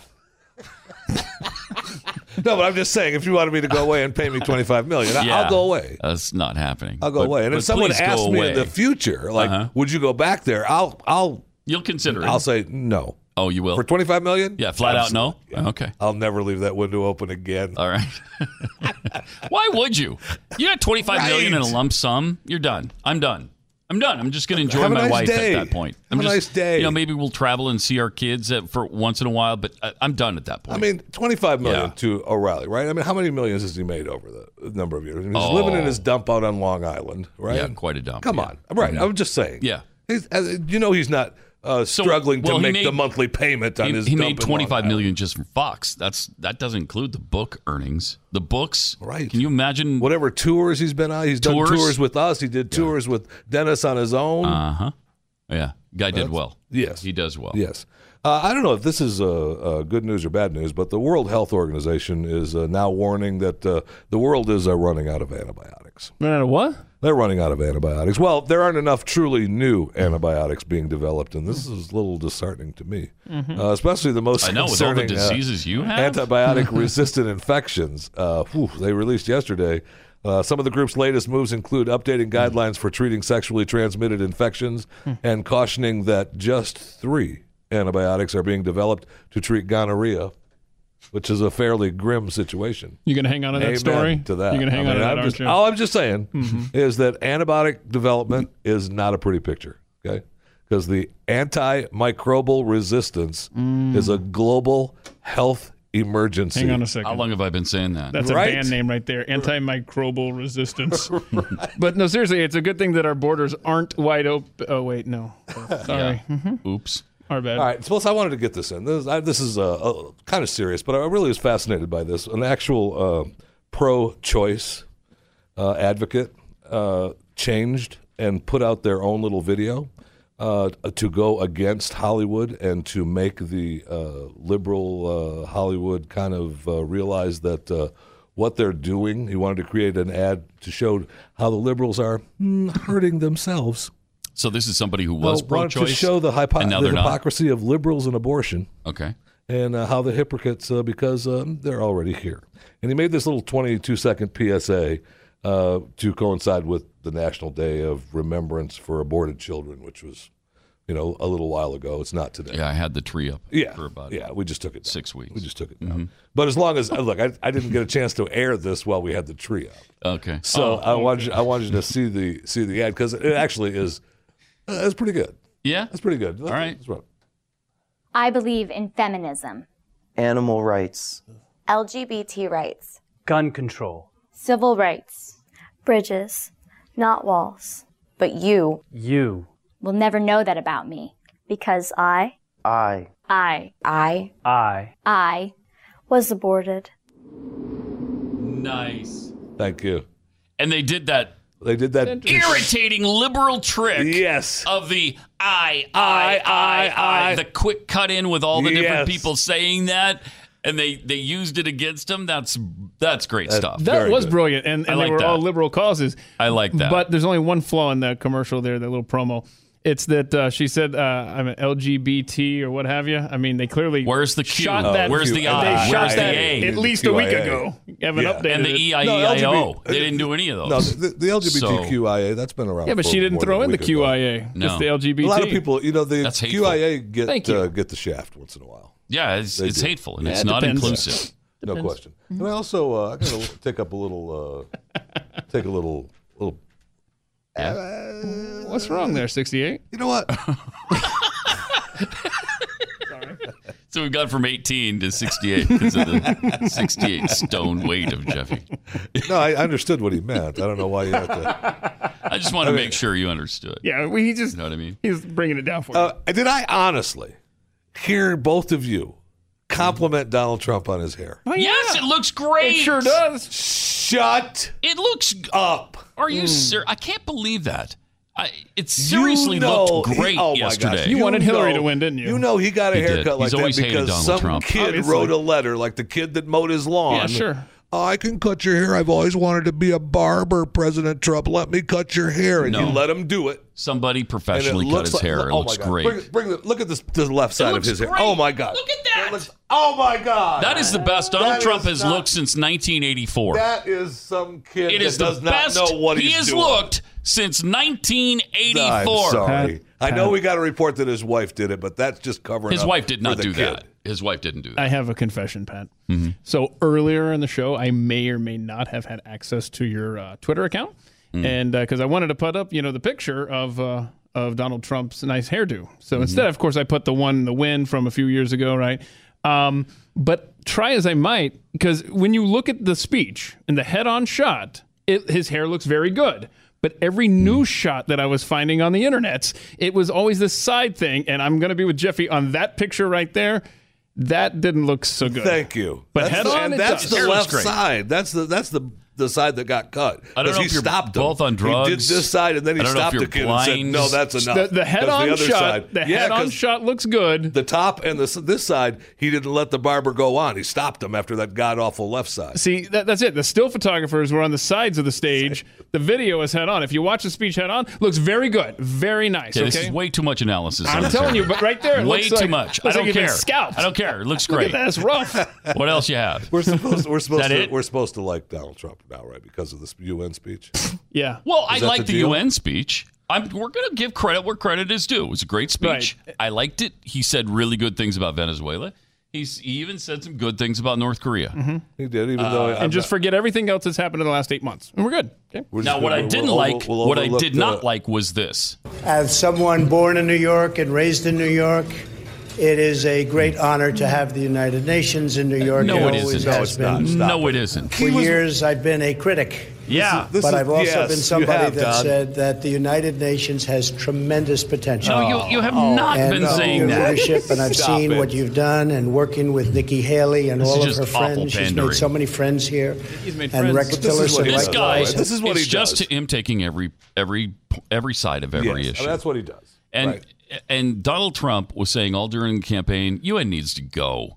We need to stop paying them, and they need to leave. Now he's proud to have him in New York. I'm sorry. Look at the traffic when they're in town. Okay. No. And now we're going to like them? No. No. Okay. No. No, that was not good. And although it was funny, I don't necessarily know that we need to call, even though he's a fat douche. Yeah. Well, that's what he needs to be called. That needs to be his nickname, just not Rocket Douche. Man. That's complimentary.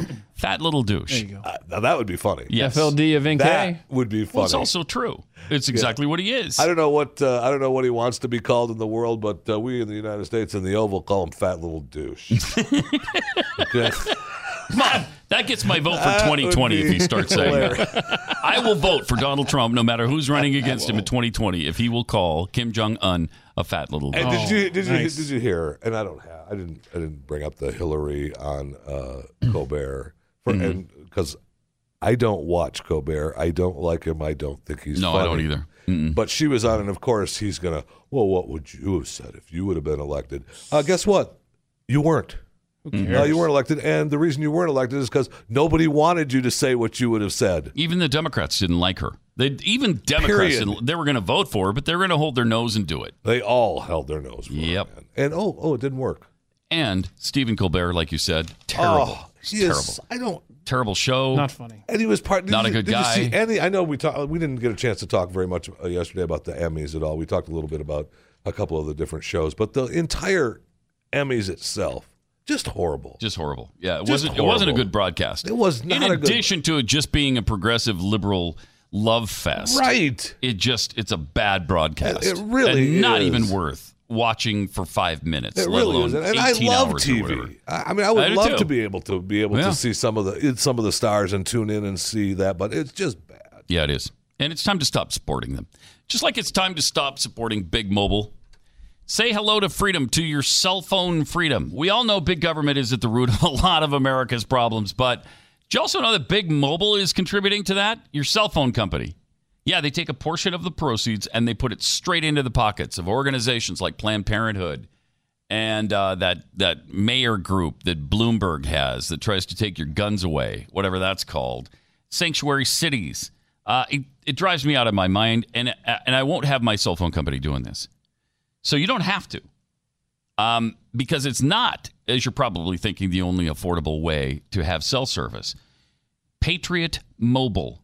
They're the only conservative cell phone company in America where a portion of your Patriot Mobile bill directly funds traditional family values and religious freedom and opportunities for American citizens. And starting this week, Patriot Mobile takes another great step forward. Unlimited talk, text, and then data, too, at better prices than anything you can get from your current phone company. Did you catch that? You don't have to be with Big Mobile anymore. You get the same nationwide coverage with unlimited talk, text, and data for a better price. Unlimited talk and text starts at $20 a month. $20 a month. I mean, I know people who are always, my wife is one of them. Our cell phone bill is so high. Well, let's just stop using them then. I don't even look at it anyway. But instead of doing that, switch to Patriot Mobble. I mean, I know people paying $250, $300 a month for their services. It's ludicrous. So $20 a month. It's unheard of. So go to patriotmobile.com/Pat, patriotmobile.com/Pat. Use that promo code Pat, and they're going to waive your activation fee too, which saves you, I think, another $35. Or just call them 1-800-A-PATRIOT. That's 1-800-A-PATRIOT. Pat Gray Unleashed returns after this on the Blaze Radio Network.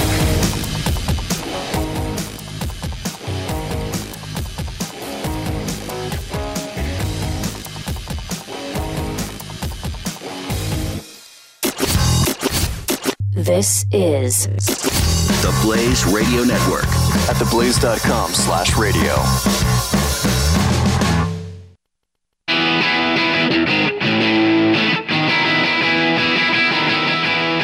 Pat Gray returns on the Blaze Radio Network. Oh, no. Oh, no. Singer Annie Lennox has spoken out. Oh, good. What? She's good. She's voiced confidence now that public pressure can in time solve the world's humanitarian crises. Mm. She just got an award for some sort of philanthropy she does. Annie Lennox, you might remember from the Eurythmics, who had a couple of big weeks back in the 1980s. She was honored in New York this Monday by Global Citizen. You know that's a great group. The advocacy movement that plans a much larger concert this coming Saturday, led by Annie Lennox and Eurythmics and Stevie Wonder. They're trying to raise money for sustained levels of foreign aid. That's great. Lennox is a longtime advocate of international development, HIV/AIDS awareness, and gay rights. She voiced alarm at the state of the world, including mass human displacement and worsening calamities linked to climate change. Well, yeah, I mean, the way I look at it is sweet dreams are made of this. Who am I to disagree? You know, I mean, I've traveled the world, 7 seas. Everybody's looking for something. Huh. And Annie found it. She found it in global warming. If Annie Lennox from the Eurythmics says it, you know it's true. Mm-hmm. Yeah, it's just true. You can't argue with it. She urged people to choose hope over despair, responsibility over indifference. Huh. If only liberals believed that concept. If only. And feminism over misogyny. The catastrophic events of wantonly plundering the Earth's natural resources, she warned, is risking the veritable sustainability of human existence on this planet. But she said, my thinking is... Listen to this deep thought. Okay. Okay. I don't know if you're prepared for it, but let's all put on our thinking caps like we used to do in fourth grade and see if we can noodle this out together. Okay. My thinking is, Annie said, if we can distribute Coca-Cola to all corners of the world and send men and women into space, then surely there are solutions to these problems. Well, yeah. If we can get a Coke delivered to a thirsty person in the People's Republic of Congo, surely we can control the weather, right? I mean, what the heck? Stop. What does distributing Coke have to do with controlling the planet's climate system? Oh, these people are just butt stupid. There's, no, honestly, how many people listen to somebody like Annie Lennox on this stuff? A lot. I think really? A lot do. Yeah. I think a lot do. Well, Annie, she traveled the world. She probably knows. And the 7 Seas. She knows. Like everybody's looking for something. All right. John in Iowa. Hi, you're on with Pat Gray. Hey, good morning. How you doing? Doing good. All right, man. I got three things I'll throw at you, and then I'd like to hang up and listen. Okay. First thing is, why in God's name does the United States government think they need to be involved in our health care systems? Number two, I'm a veteran, Vietnam War veteran, and a disabled veteran. Thank you for your service. I really don't like this idea that they've kept talking about wanting to privatize our system. Yeah. And of healthcare, but I will agree that they do have some problems in the healthcare system in the VA. Okay. But I have never encountered too many. Number three, I was totally shocked at Mr. Trump yesterday when I watched his UN speech, where he seems to want to annihilate North Korea. And I would think that hopefully the people that he has around him, advisors and stuff, that they would have never let that get into the speech unless it was his own idea to do that. You have a wonderful day, and I'm going to hang up and listen. Thanks, John. Appreciate it. 888-900-3393. Yeah, I mean, he says incendiary things, but that's what people like about him, isn't it? That's how he got elected. They like it when he'll say whatever is on his mind. Now, normally a president can't do that, but Donald Trump can. And it's been proven over and over and over and over again that he can pretty much say whatever, and it never hurts him with his base. It just doesn't. And is it responsible to say that the United States is going to destroy another country on this planet? Probably not. But, you know, it's almost to the point where I like it because I'm sick of hearing their threats. I'm sick of that fat little douche and his continual, I'm going to turn the United States into a sea of fire. Shut up. Shut up.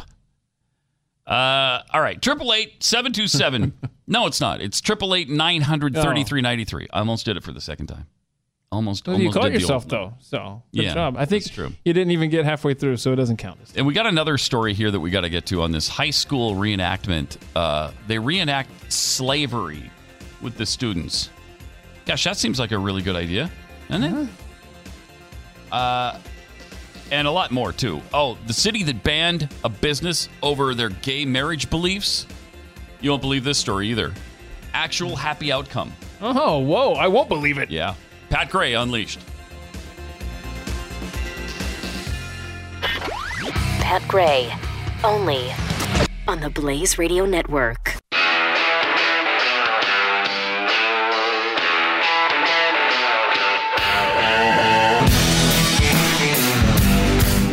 Pat Gray is here on the Blaze Radio Network. Bringing sanity to an insane world. Pat Gray Unleashed. 888-900-3393. This is kind of fun because a little bit of sanity has been restored. I would never have expected this. You know, the movement right now to shut down every business who has expressed any opposition to gay marriage. You just can't, you can't do it, I guess. This isn't America anymore. You can't feel a certain way because of your religious beliefs, or you're ostracized, you're shut down, you're fined. Actually, you know, those bakers in Oregon, I think it was, that were forced to pay $137,000 to that lesbian couple because they wouldn't do the wedding cake. I mean, that is outrageous. They had sold the pair, you know, donuts or pastries or whatever in the past. So they didn't just discriminate against it. They just didn't want to. They believed because of their faith, they couldn't participate in the wedding ceremony.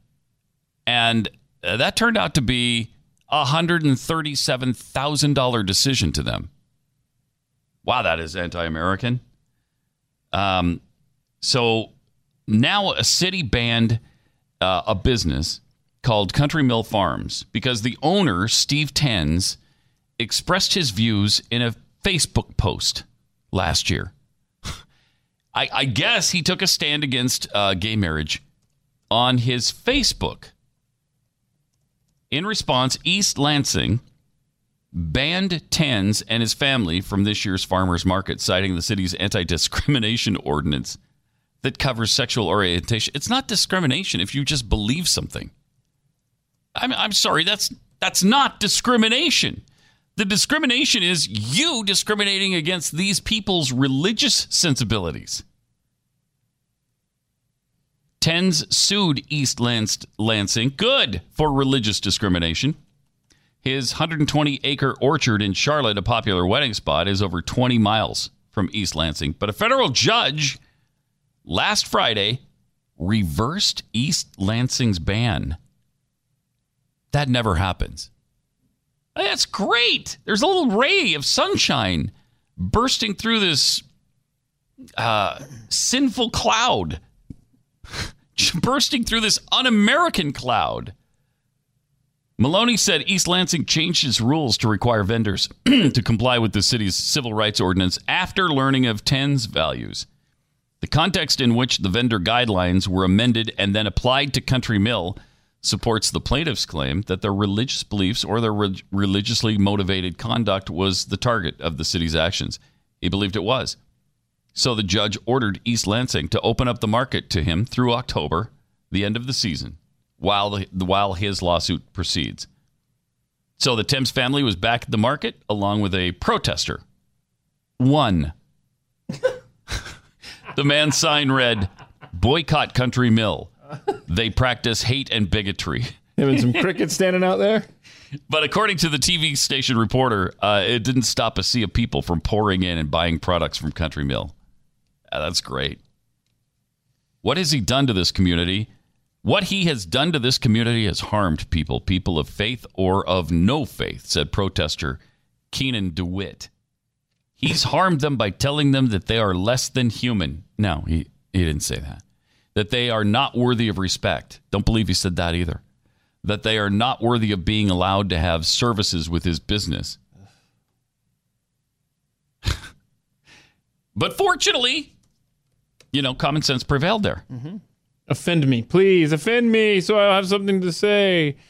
Have a purpose in my life. Literally, this guy got his name in the paper by being the one idiot that showed up out there. Yeah, one. Unbelievable. Nice. And then we have this high school that in Cerritos, they're under fire for a project they did about slavery. Whitney High School junior Timothy Reyes had his hands taped together and was part of a slave ship reenactment when he was an eighth grader on the campus. A mother complained recently after getting an email from her son's teacher explaining the unique classroom activity, which was a surprise. Staff would act as slave ship captains. What? And the children would act as slaves. What a good idea. Isn't that fun? I mean, what could go wrong, right? What could possibly go wrong? Isn't that fun? That's so much fun. This is just, this is just a unique and creative way to teach kids about slavery.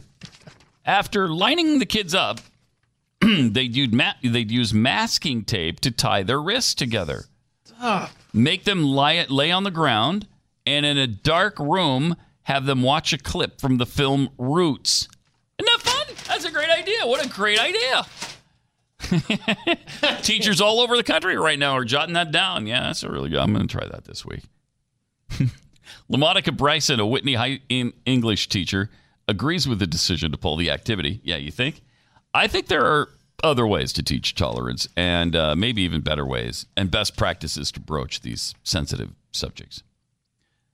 No, you definitely don't need to pretend to be a slave, but it was another hands-on experiment used to simulate slavery, according to one student. Definitely not an effective way, and there's better alternatives than that. Hands-tied experiment. There's another little bit of common sense in this world. That's great.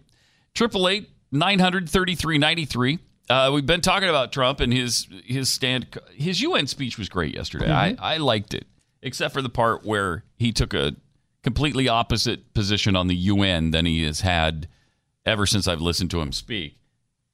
But his comments on Venezuela, which were these. The problem in Venezuela is not that socialism has been poorly implemented, but that socialism has been faithfully implemented. And that's great. I mean, that's awesome. No applause, by the way, from them.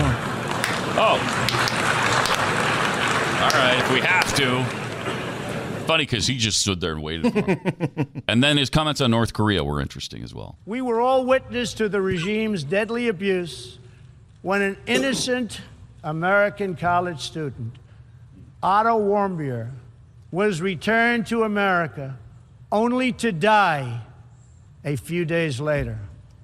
We saw it in the assassination of the dictator's brother using banned nerve agents in an international airport. We know it kidnapped a sweet 13-year-old Japanese girl from a beach in her own country to enslave her as a language tutor for North Korea's spies. If this is not twisted enough, now North Korea's reckless pursuit of nuclear weapons and ballistic missiles threatens the entire world with unthinkable loss of human life. It is an outrage that some nations would not only trade with such a regime, but would arm, supply, and financially support a country that imperils the world with nuclear conflict. No nation on earth has an interest in seeing this band of criminals arm itself with nuclear weapons and missiles. The United States has great strength and patience, but if it is forced to defend itself or its allies, we will have no choice but to totally destroy North Korea. that is an amazing matter of fact statement from the leader of the free world. And I can't think of, I think it's unprecedented. Yeah. Has any president ever suggested such a thing? No, because remember how Reagan got all that crap for joking when he didn't realize the mic was on, when he's like, Russia will begin bombing in 5 minutes. Yeah. And everyone's like, oh my gosh, no. People went out of their minds over that. And now Trump has no problem. Just going right for it. Evan in North Dakota, you're on the Blaze. Hi. Hello. Hey. I was just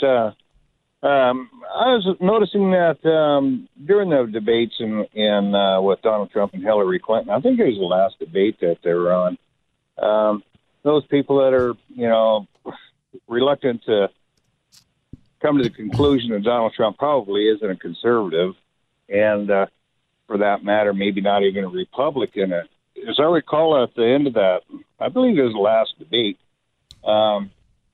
that's when Bill O'Reilly ziplined down onto the stage to be the first one to interview Donald Trump after the debate. Mm-hmm. And he interviewed him, and towards the end of the interview, Donald Trump made the comment that running as a Republican or running on the Republican Party was a good decision. Well, you know, if you're a true Republican, or, you know, you wouldn't have to make that decision to decide what party to run on unless you thought he had a better chance of winning by running on the Republican Party. Yeah. So I don't know, unless you just said it for, you know, trying to gather up some of the independent votes or something by making a comment like that, or if that's where he actually felt.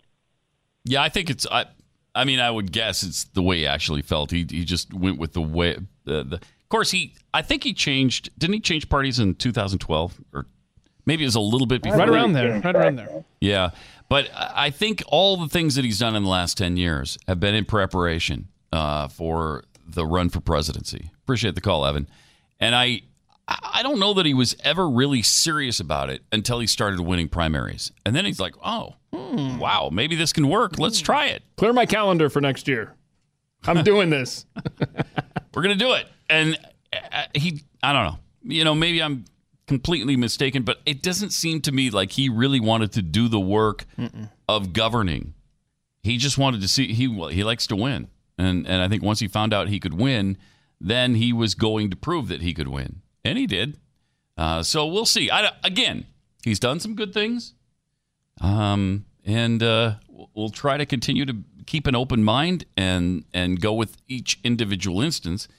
I hate the fact that he's working with Democrats on tax reform, on health care. That's going to come back to bite us.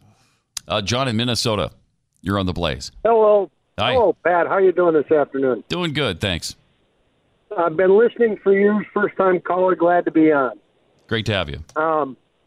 So I would like to use a little bit of logic. In fact, I would say it's logic so simple that even Jeffy can get it, to persuade you that the metric system is actually a huge benefit to you and that you should take a different stance on it. Okay. So, all right. You got your work cut out for you, but go ahead. Convince me. Okay.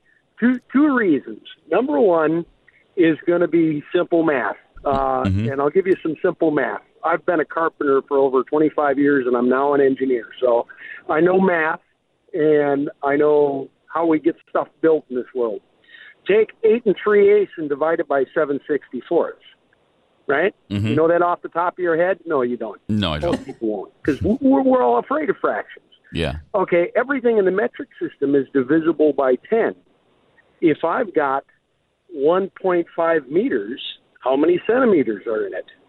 Well, it's simple. It's 150, because everything's divisible by 10. So math gets easier. Okay. And that leads me to my second point, why you should like the metric system. Okay. Economics. Metric system simplifies the way we make stuff, which means it gets cheaper to produce things and ends up resulting in more wealth for us all. Who can't get behind that? Well, you sound like my 7th grade teacher when they were trying to jam the metric system down my throat. Sound like Lincoln Chafee is what you sound like. And it was a resounding, yeah, but no, from the American people. I mean, what you're saying... based on the factor of 10, yeah, okay, but no, I'm not going to switch. Well, I tried. All right. That was a good effort, though, John, and it does make sense. You're right. That's logic that, well, Jeffy couldn't understand it, but most people could with any, you know, if they have like an ounce of brain matter. 888-900-3393. It's Pat Gray Unleashed. Pat Gray on the Blaze Radio Network.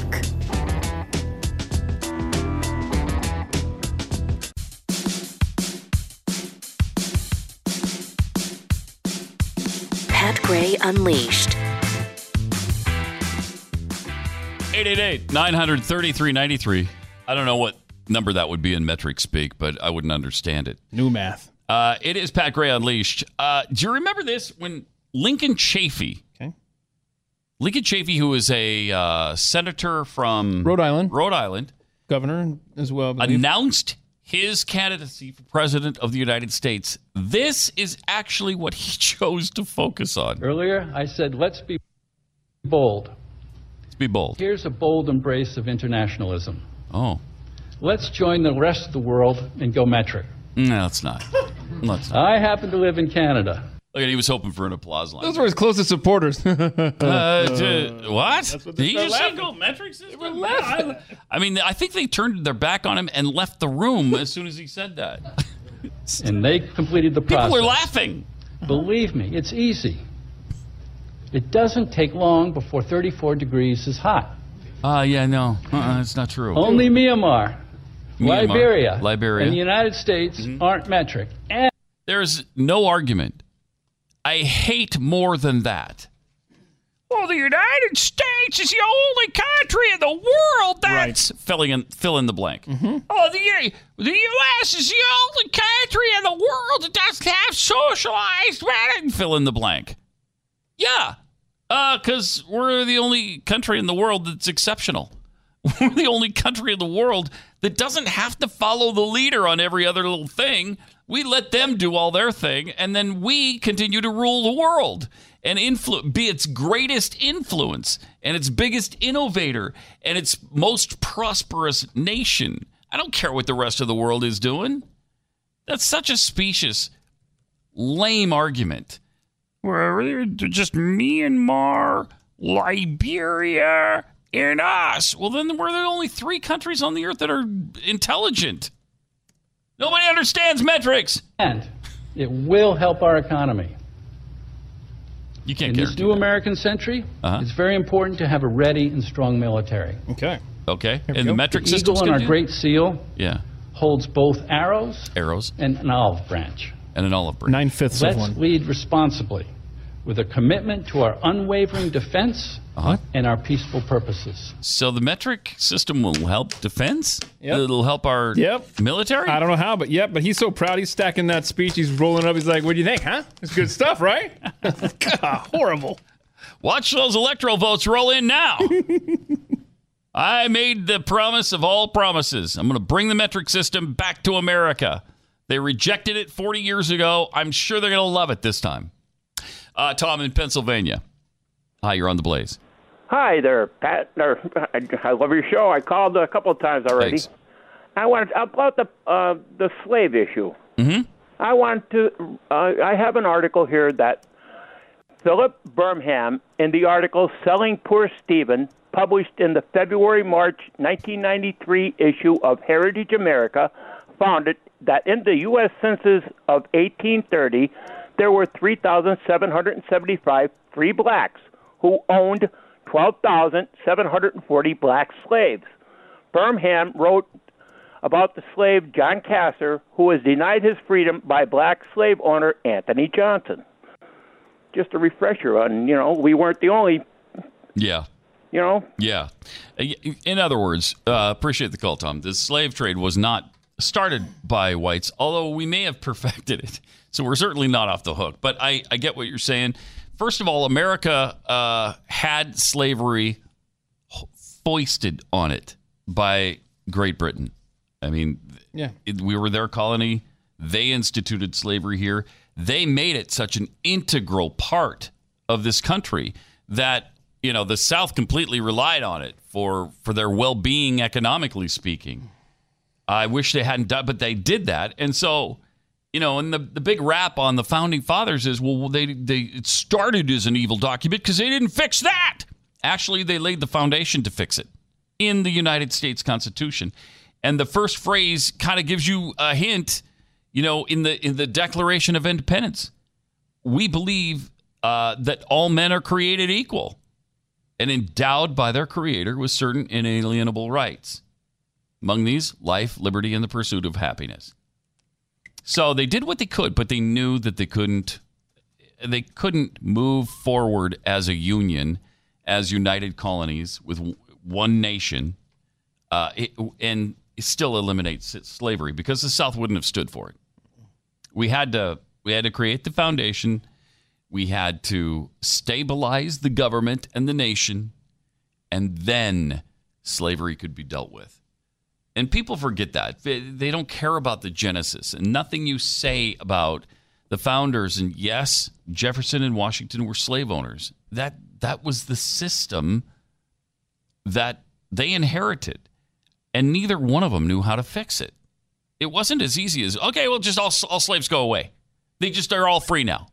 Well, they were concerned about, because they hadn't been educated, they didn't have places to live. They had nowhere to go. They had nothing to do if you did free them. And then Virginia had a law that upon your death, you may not free your slaves. So Jefferson couldn't. Now, they had a year or two when Washington died that the Virginia legislature overturned that law and allowed him to do what he did, and that's free his slaves. But then they went back and changed it back so that you couldn't. And when Jefferson died in 1825 or 1826, you couldn't. You once again could not free your slaves. Yeah. I mean, so, you know, there's nuance, there's depth to it. It's a super complex issue. Yeah, and just to point out, America didn't declare its independence until 1776. Britain first landed at Jamestown in 1607. So, yeah, we totally inherited it 171 years later. Please don't blame the founders for that institution. I didn't land on Plymouth Rock. Plymouth Rock landed on me. That's deep, dude. Isn't that deep? You should write that down. We need a quote board in here. And just start writing these. That's deep. That's good stuff. I didn't cross the border. The border crossed me. Crossed you. Okay. All of these anti-American phrases I love. Good. And the people who utter them are all wonderful. They're fabulous. We can't separate those families. They're fantastic. We love that they're here. Their children have done nothing wrong. They've done nothing wrong. But then you got a guy like Jonathan Dunn, who actually does love this country, wants to contribute to it, wants desperately to make it his home, and we don't let him. Yeah, sorry. And if you missed that, Jonathan Dunn was in here at the middle of hour number one, so we'll be posting that. You can check it out at theblaze.com/radio later. Yeah, or and our podcast on iTunes, listen to it there, and push us up the iTunes chart a little bit more. That's different than thumb upping you on Facebook. Yeah, but you can also do that. You can thumb up on Facebook, push up on Apple iTunes. Yes. What do you do on SoundCloud where you want to listen to the show?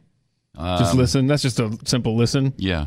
Listen. Mm-hmm. Okay. Mm-hmm. How about and then Twitter? You can be a twit and Twitter and us. Like and tweet. And then and that's at Pat Unleashed. Yep, at Pat Unleashed. Mm-hmm. What about when you go to Stitcher to listen to the show? What do you call that? Stitch us? Honestly, I don't even know what Stitcher is. Right. What is Stitcher? I don't know. But is that a thing? You're there, man. Mm-hmm.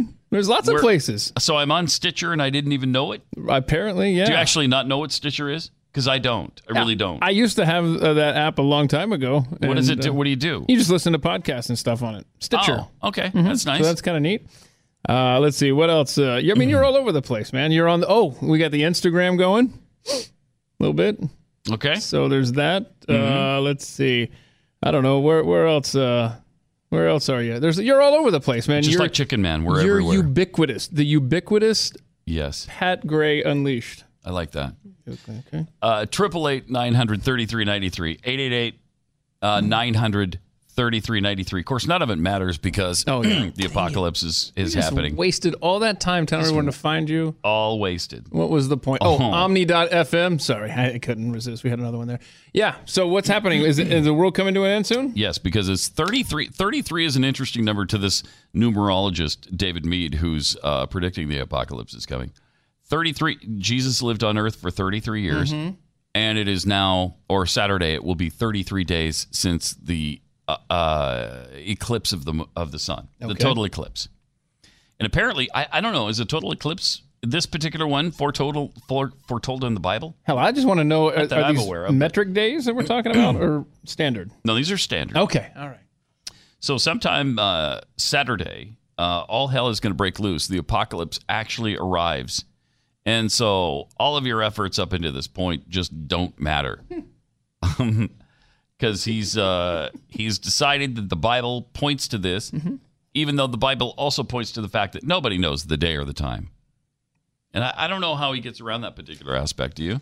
I know math. That there was a page where he addressed all of the problems people have with his theory that Saturday is The Day the Apocalypse Begins. Mm-hmm. But I didn't click on any of them. You didn't click on them? I actually didn't care that much. What do you mean? Let's talk about the end of the world, man. You don't care? I would if I believed him, but I'm having a difficult time, you know, believing him. So hey, maybe that's... Have you ever played golf, Pat? Yeah. Oh, okay. Well, I was going to invite you to play golf. Maybe we get like a really early tee time Saturday morning. Maybe we can squeeze in maybe at least the front nine before the end of the world. No, you don't want to do that? No, I already told you I'm going to be taking a nap. Okay, well. I'm really sleepy. I invited you. Don't say I never invited you. 888-900-3393. It is Pat Gray Unleashed.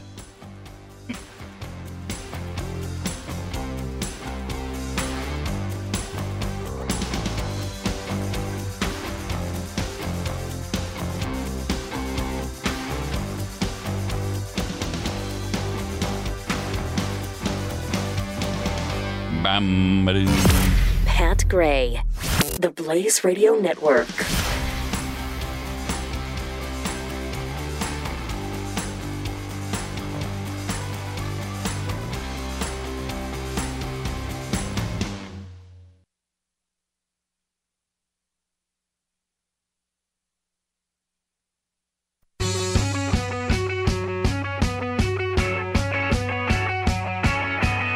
Pat Gray returns.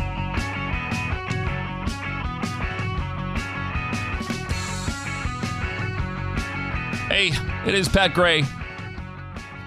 888-900-3393. We've been kind of dissecting Donald Trump's speech from yesterday. We just touched on it a little bit yesterday and kind of delving into it a little bit more. And loving his thoughts on socialism, but boy, the room did not. A room full of socialists and communists and big government guys, despots, tyrants. The UN is just a snake pit. And he took on socialism. To his credit, man, that is not a friendly audience. That was a great place to do it. If you're going to do it somewhere, that is the crowning achievement of places you could give that speech. Where we've gathered every socialist country on earth and put them in there. And then he tells them this. The problem in Venezuela is not that socialism has been poorly implemented, but that socialism has been faithfully implemented. Applause line. Wait. I would love to see... I would love to see who the first person that opened up the clapping, like somebody from, I don't know, Israel maybe, or Great Britain perhaps, although they love a certain amount of socialism too. So, but I'd like to know who was the first to actually cave in and give him applause for that line, because nobody wanted to. I'm so grateful he waited. Just wait for him to do that. Meanwhile, this is kind of interesting. Rob Reiner. Rob Reiner is he was Meathead, right, on All in the Family in the 70s. Mm-hmm. He is apparently opening up a committee. He's forming a committee right now to investigate Russian interference into the election. What? Rob Reiner? As the left struggles to digest a presidential election loss that shattered their insulated worldview, foul play becomes their only explanation for the rise of Donald Trump. So film director and former All in the Family star, Rob Reiner, renowned as much for his left-wing politics as his Hollywood pedigree. I mean, this guy really was kind of the person that he portrayed when he was Meathead on All in the Family. He's joined with other Democrats in an electoral Hail Mary, the formation of a task force to investigate the real red state's infiltration of the 2016 election. They're trying to have the election results overturned because of whatever interference they think happened. I mean, are they... Let it go! Joining forces with Atlantic senior editor David Frum, Obama-era director of national intelligence James Clapper, conservative political commentator and prominent never-Trumper Charles Sykes, as well as other former officials and Trump critics. The committee to investigate Russia will, according to the organization's website, serve as a nonpartisan command post. Oh, yeah, I'm sure you're nonpartisan. To, quote, help Americans recognize and understand the gravity of Russia's continuing attacks on our democracy. We're not a democracy. So they're not attacking our democracy because, well, we aren't one. Though no evidence has surfaced suggesting wrongdoing on the part of President Trump, talk of Russia, collusion, and corruption has dominated the mainstream media since the November election. And both the House and Senate Intelligence Committees have initiated investigations. There's also a separate probe being conducted by former FBI Director Robert Mueller. I mean, all of this over something for which there's really very little evidence that anything... I mean, they did try to tamper in Illinois, and we've talked about that before. They tried to do certain things on a local level in Illinois, and they couldn't because they didn't understand how the process worked. So whatever they were trying to do was foiled by our system. So it didn't affect the election outcome at all, but they will not let it go. In fact, they're increasing their efforts now. We couldn't get a single thing done on Benghazi or the email scandal with Hillary Clinton. But this Russia thing, they're just beating to death. Further defining the actor formerly known as Meathead's new committee's mission, the website states that it will be a nonprofit resource where all relevant information is aggregated in one place to provide context and allow users to see the full picture of what Russia has done and will continue to do unless we start paying closer attention. Reiner has been persistently critical, of course, of Trump. Calls him a racist president, a heartless, I won't say that word, and denouncing his tenure as a cancerous presidency that we cannot allow to spread. Jeez, when we were upset by Obama, we were racist just because he was black and we were white, and so we're racist even though it had nothing to do with the color of his skin. I couldn't care less. Mm-hmm. Plus, he was half white, still is, as a matter of fact. He's half white. And we hated his policies, and we didn't like the socialism that he brought to the table. And we didn't like the fact that he apologized for the United States of America everywhere he went. But when we disagreed with him and fought against him, we were just simply racists. But they could take this Trump thing to the greatest extreme I think I've ever seen, and it's not a problem. What's interesting here, he said on MSNBC... is that we really have a test, and we are being tested as to whether or not our democracy is going to survive. Well, it's not going to, because it's not a democracy. We're not a democracy. No. A democracy can't survive when it's, well, not a democracy. Well said. You kind of summed it up right there. Everything just kind of neatly packaged. Maybe that should be a bumper sticker. A democracy can't survive when it's, well... not a democracy. Where's our quote board, man? It's got to be there. Got to have it. I'm getting one. He continued, though, we have somebody who's mentally unstable, who is a pathological liar. There's no getting around that. The election's been over for, it's going on a year now, and the left is still doing this stupid stuff. Also, this was really fun. I don't know if I can fully... tell you that this is actually true. Let's pretend it is. But I love it. The headline is Tommy Lahren suspended over comments at the Blaze. Oh, no. Whoa. What? And she calls it quits so she can, quote, bring this product to the women of America. There it is. Story's out now, y'all. Here we go. Buckle up. Now, this has all the earmarks of somebody doing a parody of the Joanna Gaines thing. But it's fun, so I just want it to be true.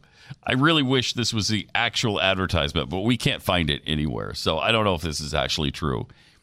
But here's the story. You know how the Joanna Gaines thing is written? This is along those lines, too. Before jumping into politics, she was also a former beauty pageant winner.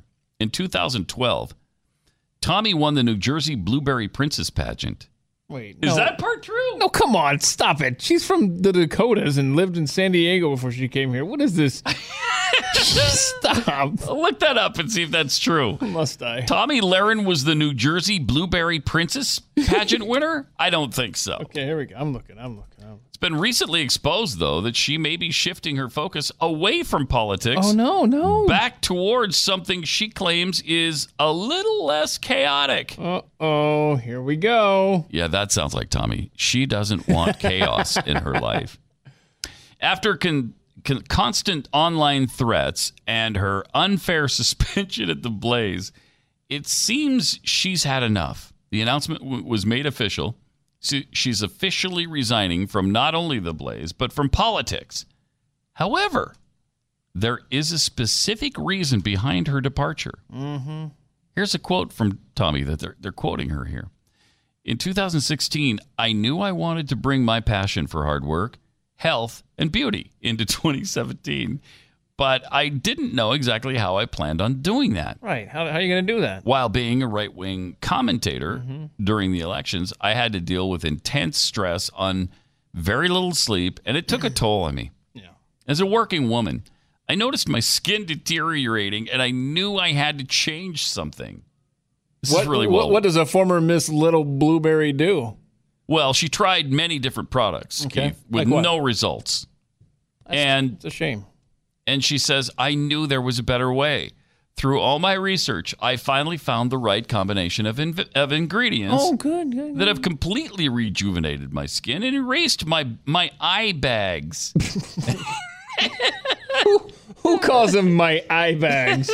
Hold on, that's another band name, My Eye Bags. I'm putting that on my profile on Twitter right now. Mm-hmm. Well, then I knew I had to bring this to the working women of America, wow. She explained. She's a helper. This is good. I like this. This is going well. We've always suspected that Tommy was a philanthropist and that she was a humanitarian helper. And this is just proof positive now. It's in black and white. It's in ink. The project Tommy is referring to is her... Oh, no, stop. I think this is an actual... I think somebody found this. I really think they use this because this is just exactly how they do this. Okay. The project Tommy is referring to is her wildly popular anti-aging skincare line, Core Skincare. The host has spent the past 2 years developing a line of highly potent and effective anti-aging products that she claims are the solution for those who don't want to resort to plastic surgery. Yeah, she's 24. I hope she doesn't resort to plastic surgery.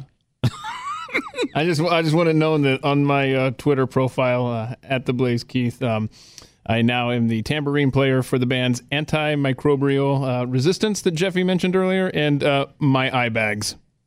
There's no instrument more important than the tambourine. Thank you. It's underrated. If we did not have the tambourine, there'd be no music on Earth. Her product, Core Skincare, sold out within 10 minutes when it was first launched, and it seems the world can't get enough of the benefits and results. No, they can't. Users of Core Skincare are experiencing anti-aging results that before now were only possible through surgeons. It's obviously a much cheaper, easier, and safer alternative because of that, plastic surgeons are finding it harder to book patients for Botox injections and facelifts. Well, thank you, Tommy, for that is really a helpful product. That's great. That's good. None of it's true, of course. It's not? None of it's true with Joanna Gaines or any of these other celebrities. You know, they also use Jennifer Aniston, Cindy Crawford. Is this the thing that Michael Jordan and LeBron James were having that big argument about? LeBron James, I think. I really hate that. You know, I think theirs is an erectile thing, though. Oh, it's not the face cream? No, it's not the face cream. It's the erectile thing. My bad. Again, how does this company get away with it? I can't understand it. It's the United States of America, and you can lie and slander these people and make things up completely. Quotes attributed to them that they didn't say, feelings they don't have, businesses they've never thought of. Amazing. Is there something on there like in really like size 2 font that just says this is a parody? Or not that I've ever seen. I've never seen it if there is. 888-900-3393. It's Pat Gray Unleashed. You are listening to Pat Gray on the Blaze Radio Network.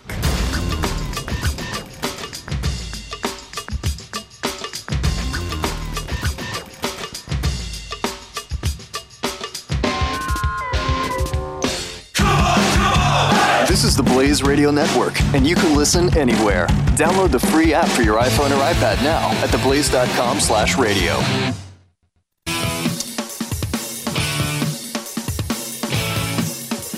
Pat Gray. No sooner do I get done making fun of the Tommy Lahren story as it applies to the facial cream nonsense. Then I look at the top of the Drudge Report, and it's what happened to Christina El Moussa will shock you. Oh, no. It's an ad at the top of the Drudge Report. I clicked on it, and it probably, maybe it's changed by now because that rotates a lot.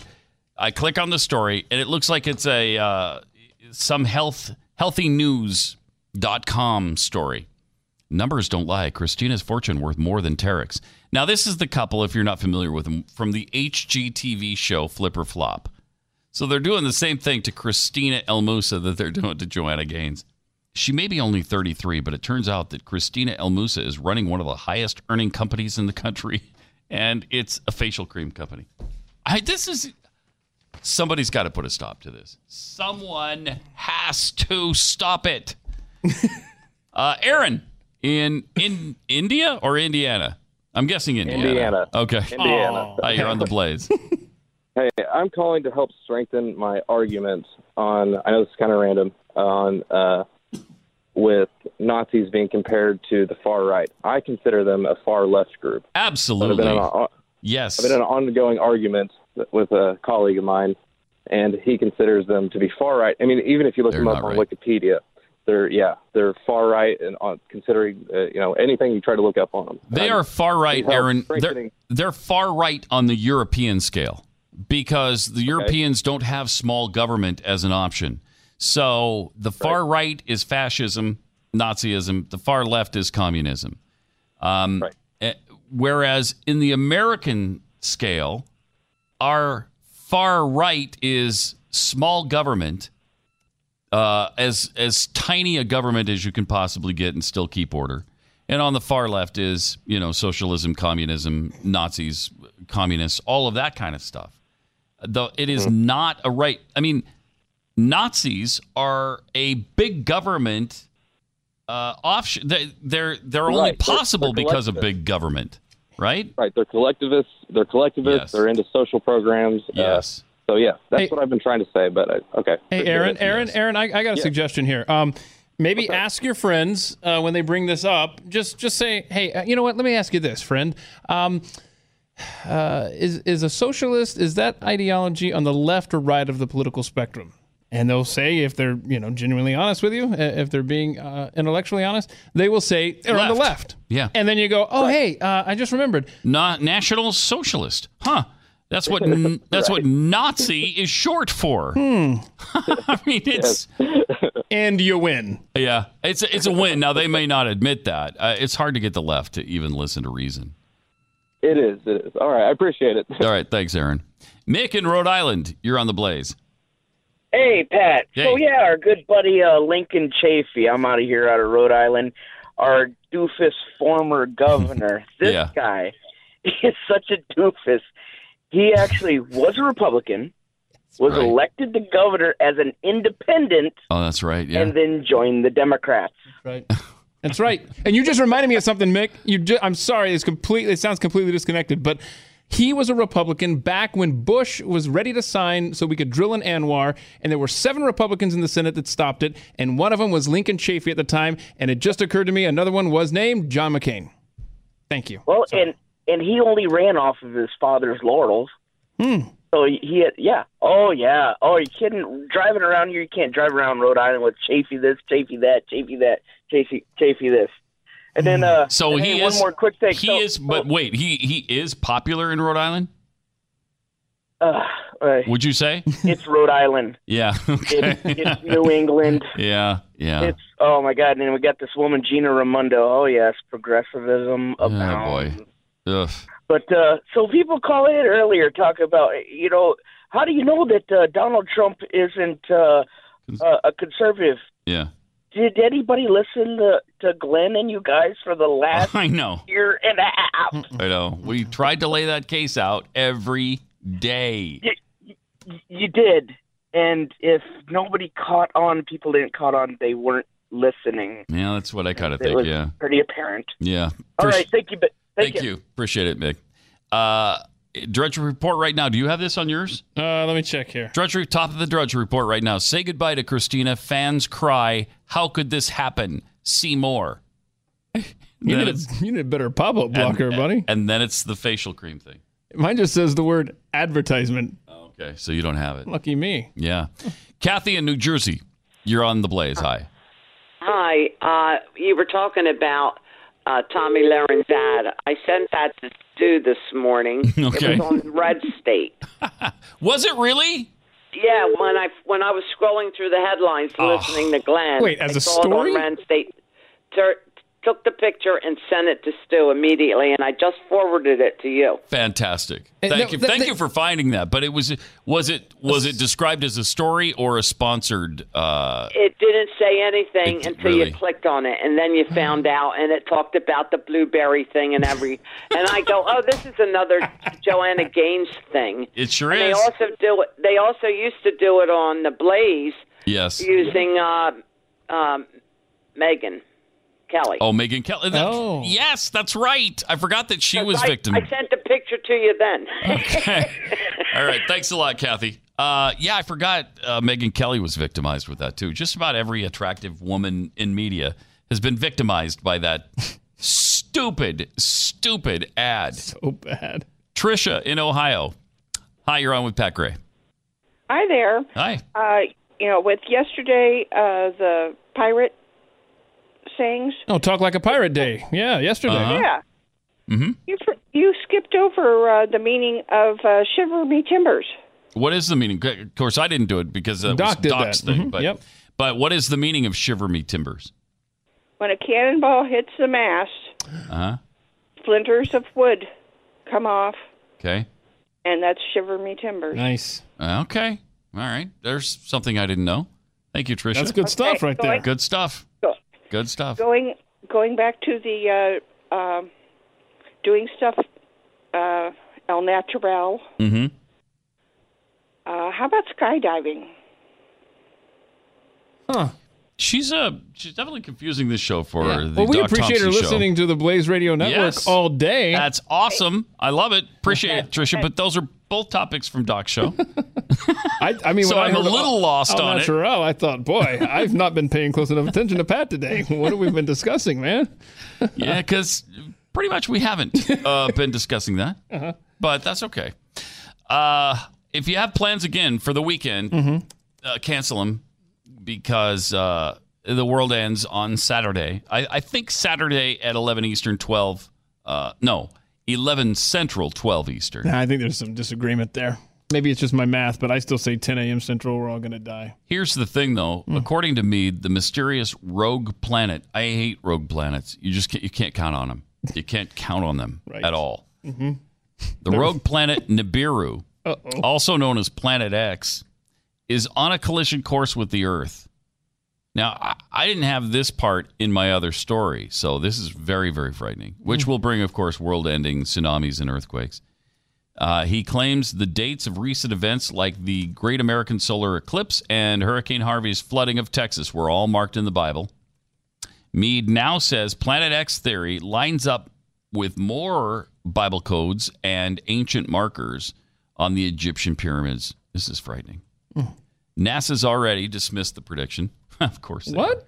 Calling the whole thing a hoax. Space agency has reportedly known about the Nibiru conspiracy theory for years, and they shot down the talk of Armageddon in a 2012 statement. Why? Because they don't have Bruce Willis headed out on a spaceship right now to blow this dumb Planet X up. You know what else is happening? All these NASA officials are getting into facial cream stuff.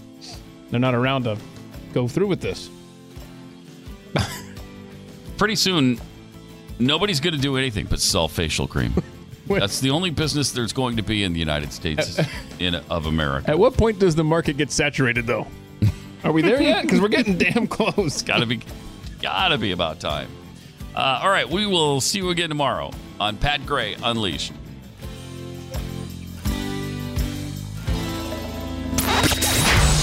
Pat Gray Unleashed on the Blaze Radio Network.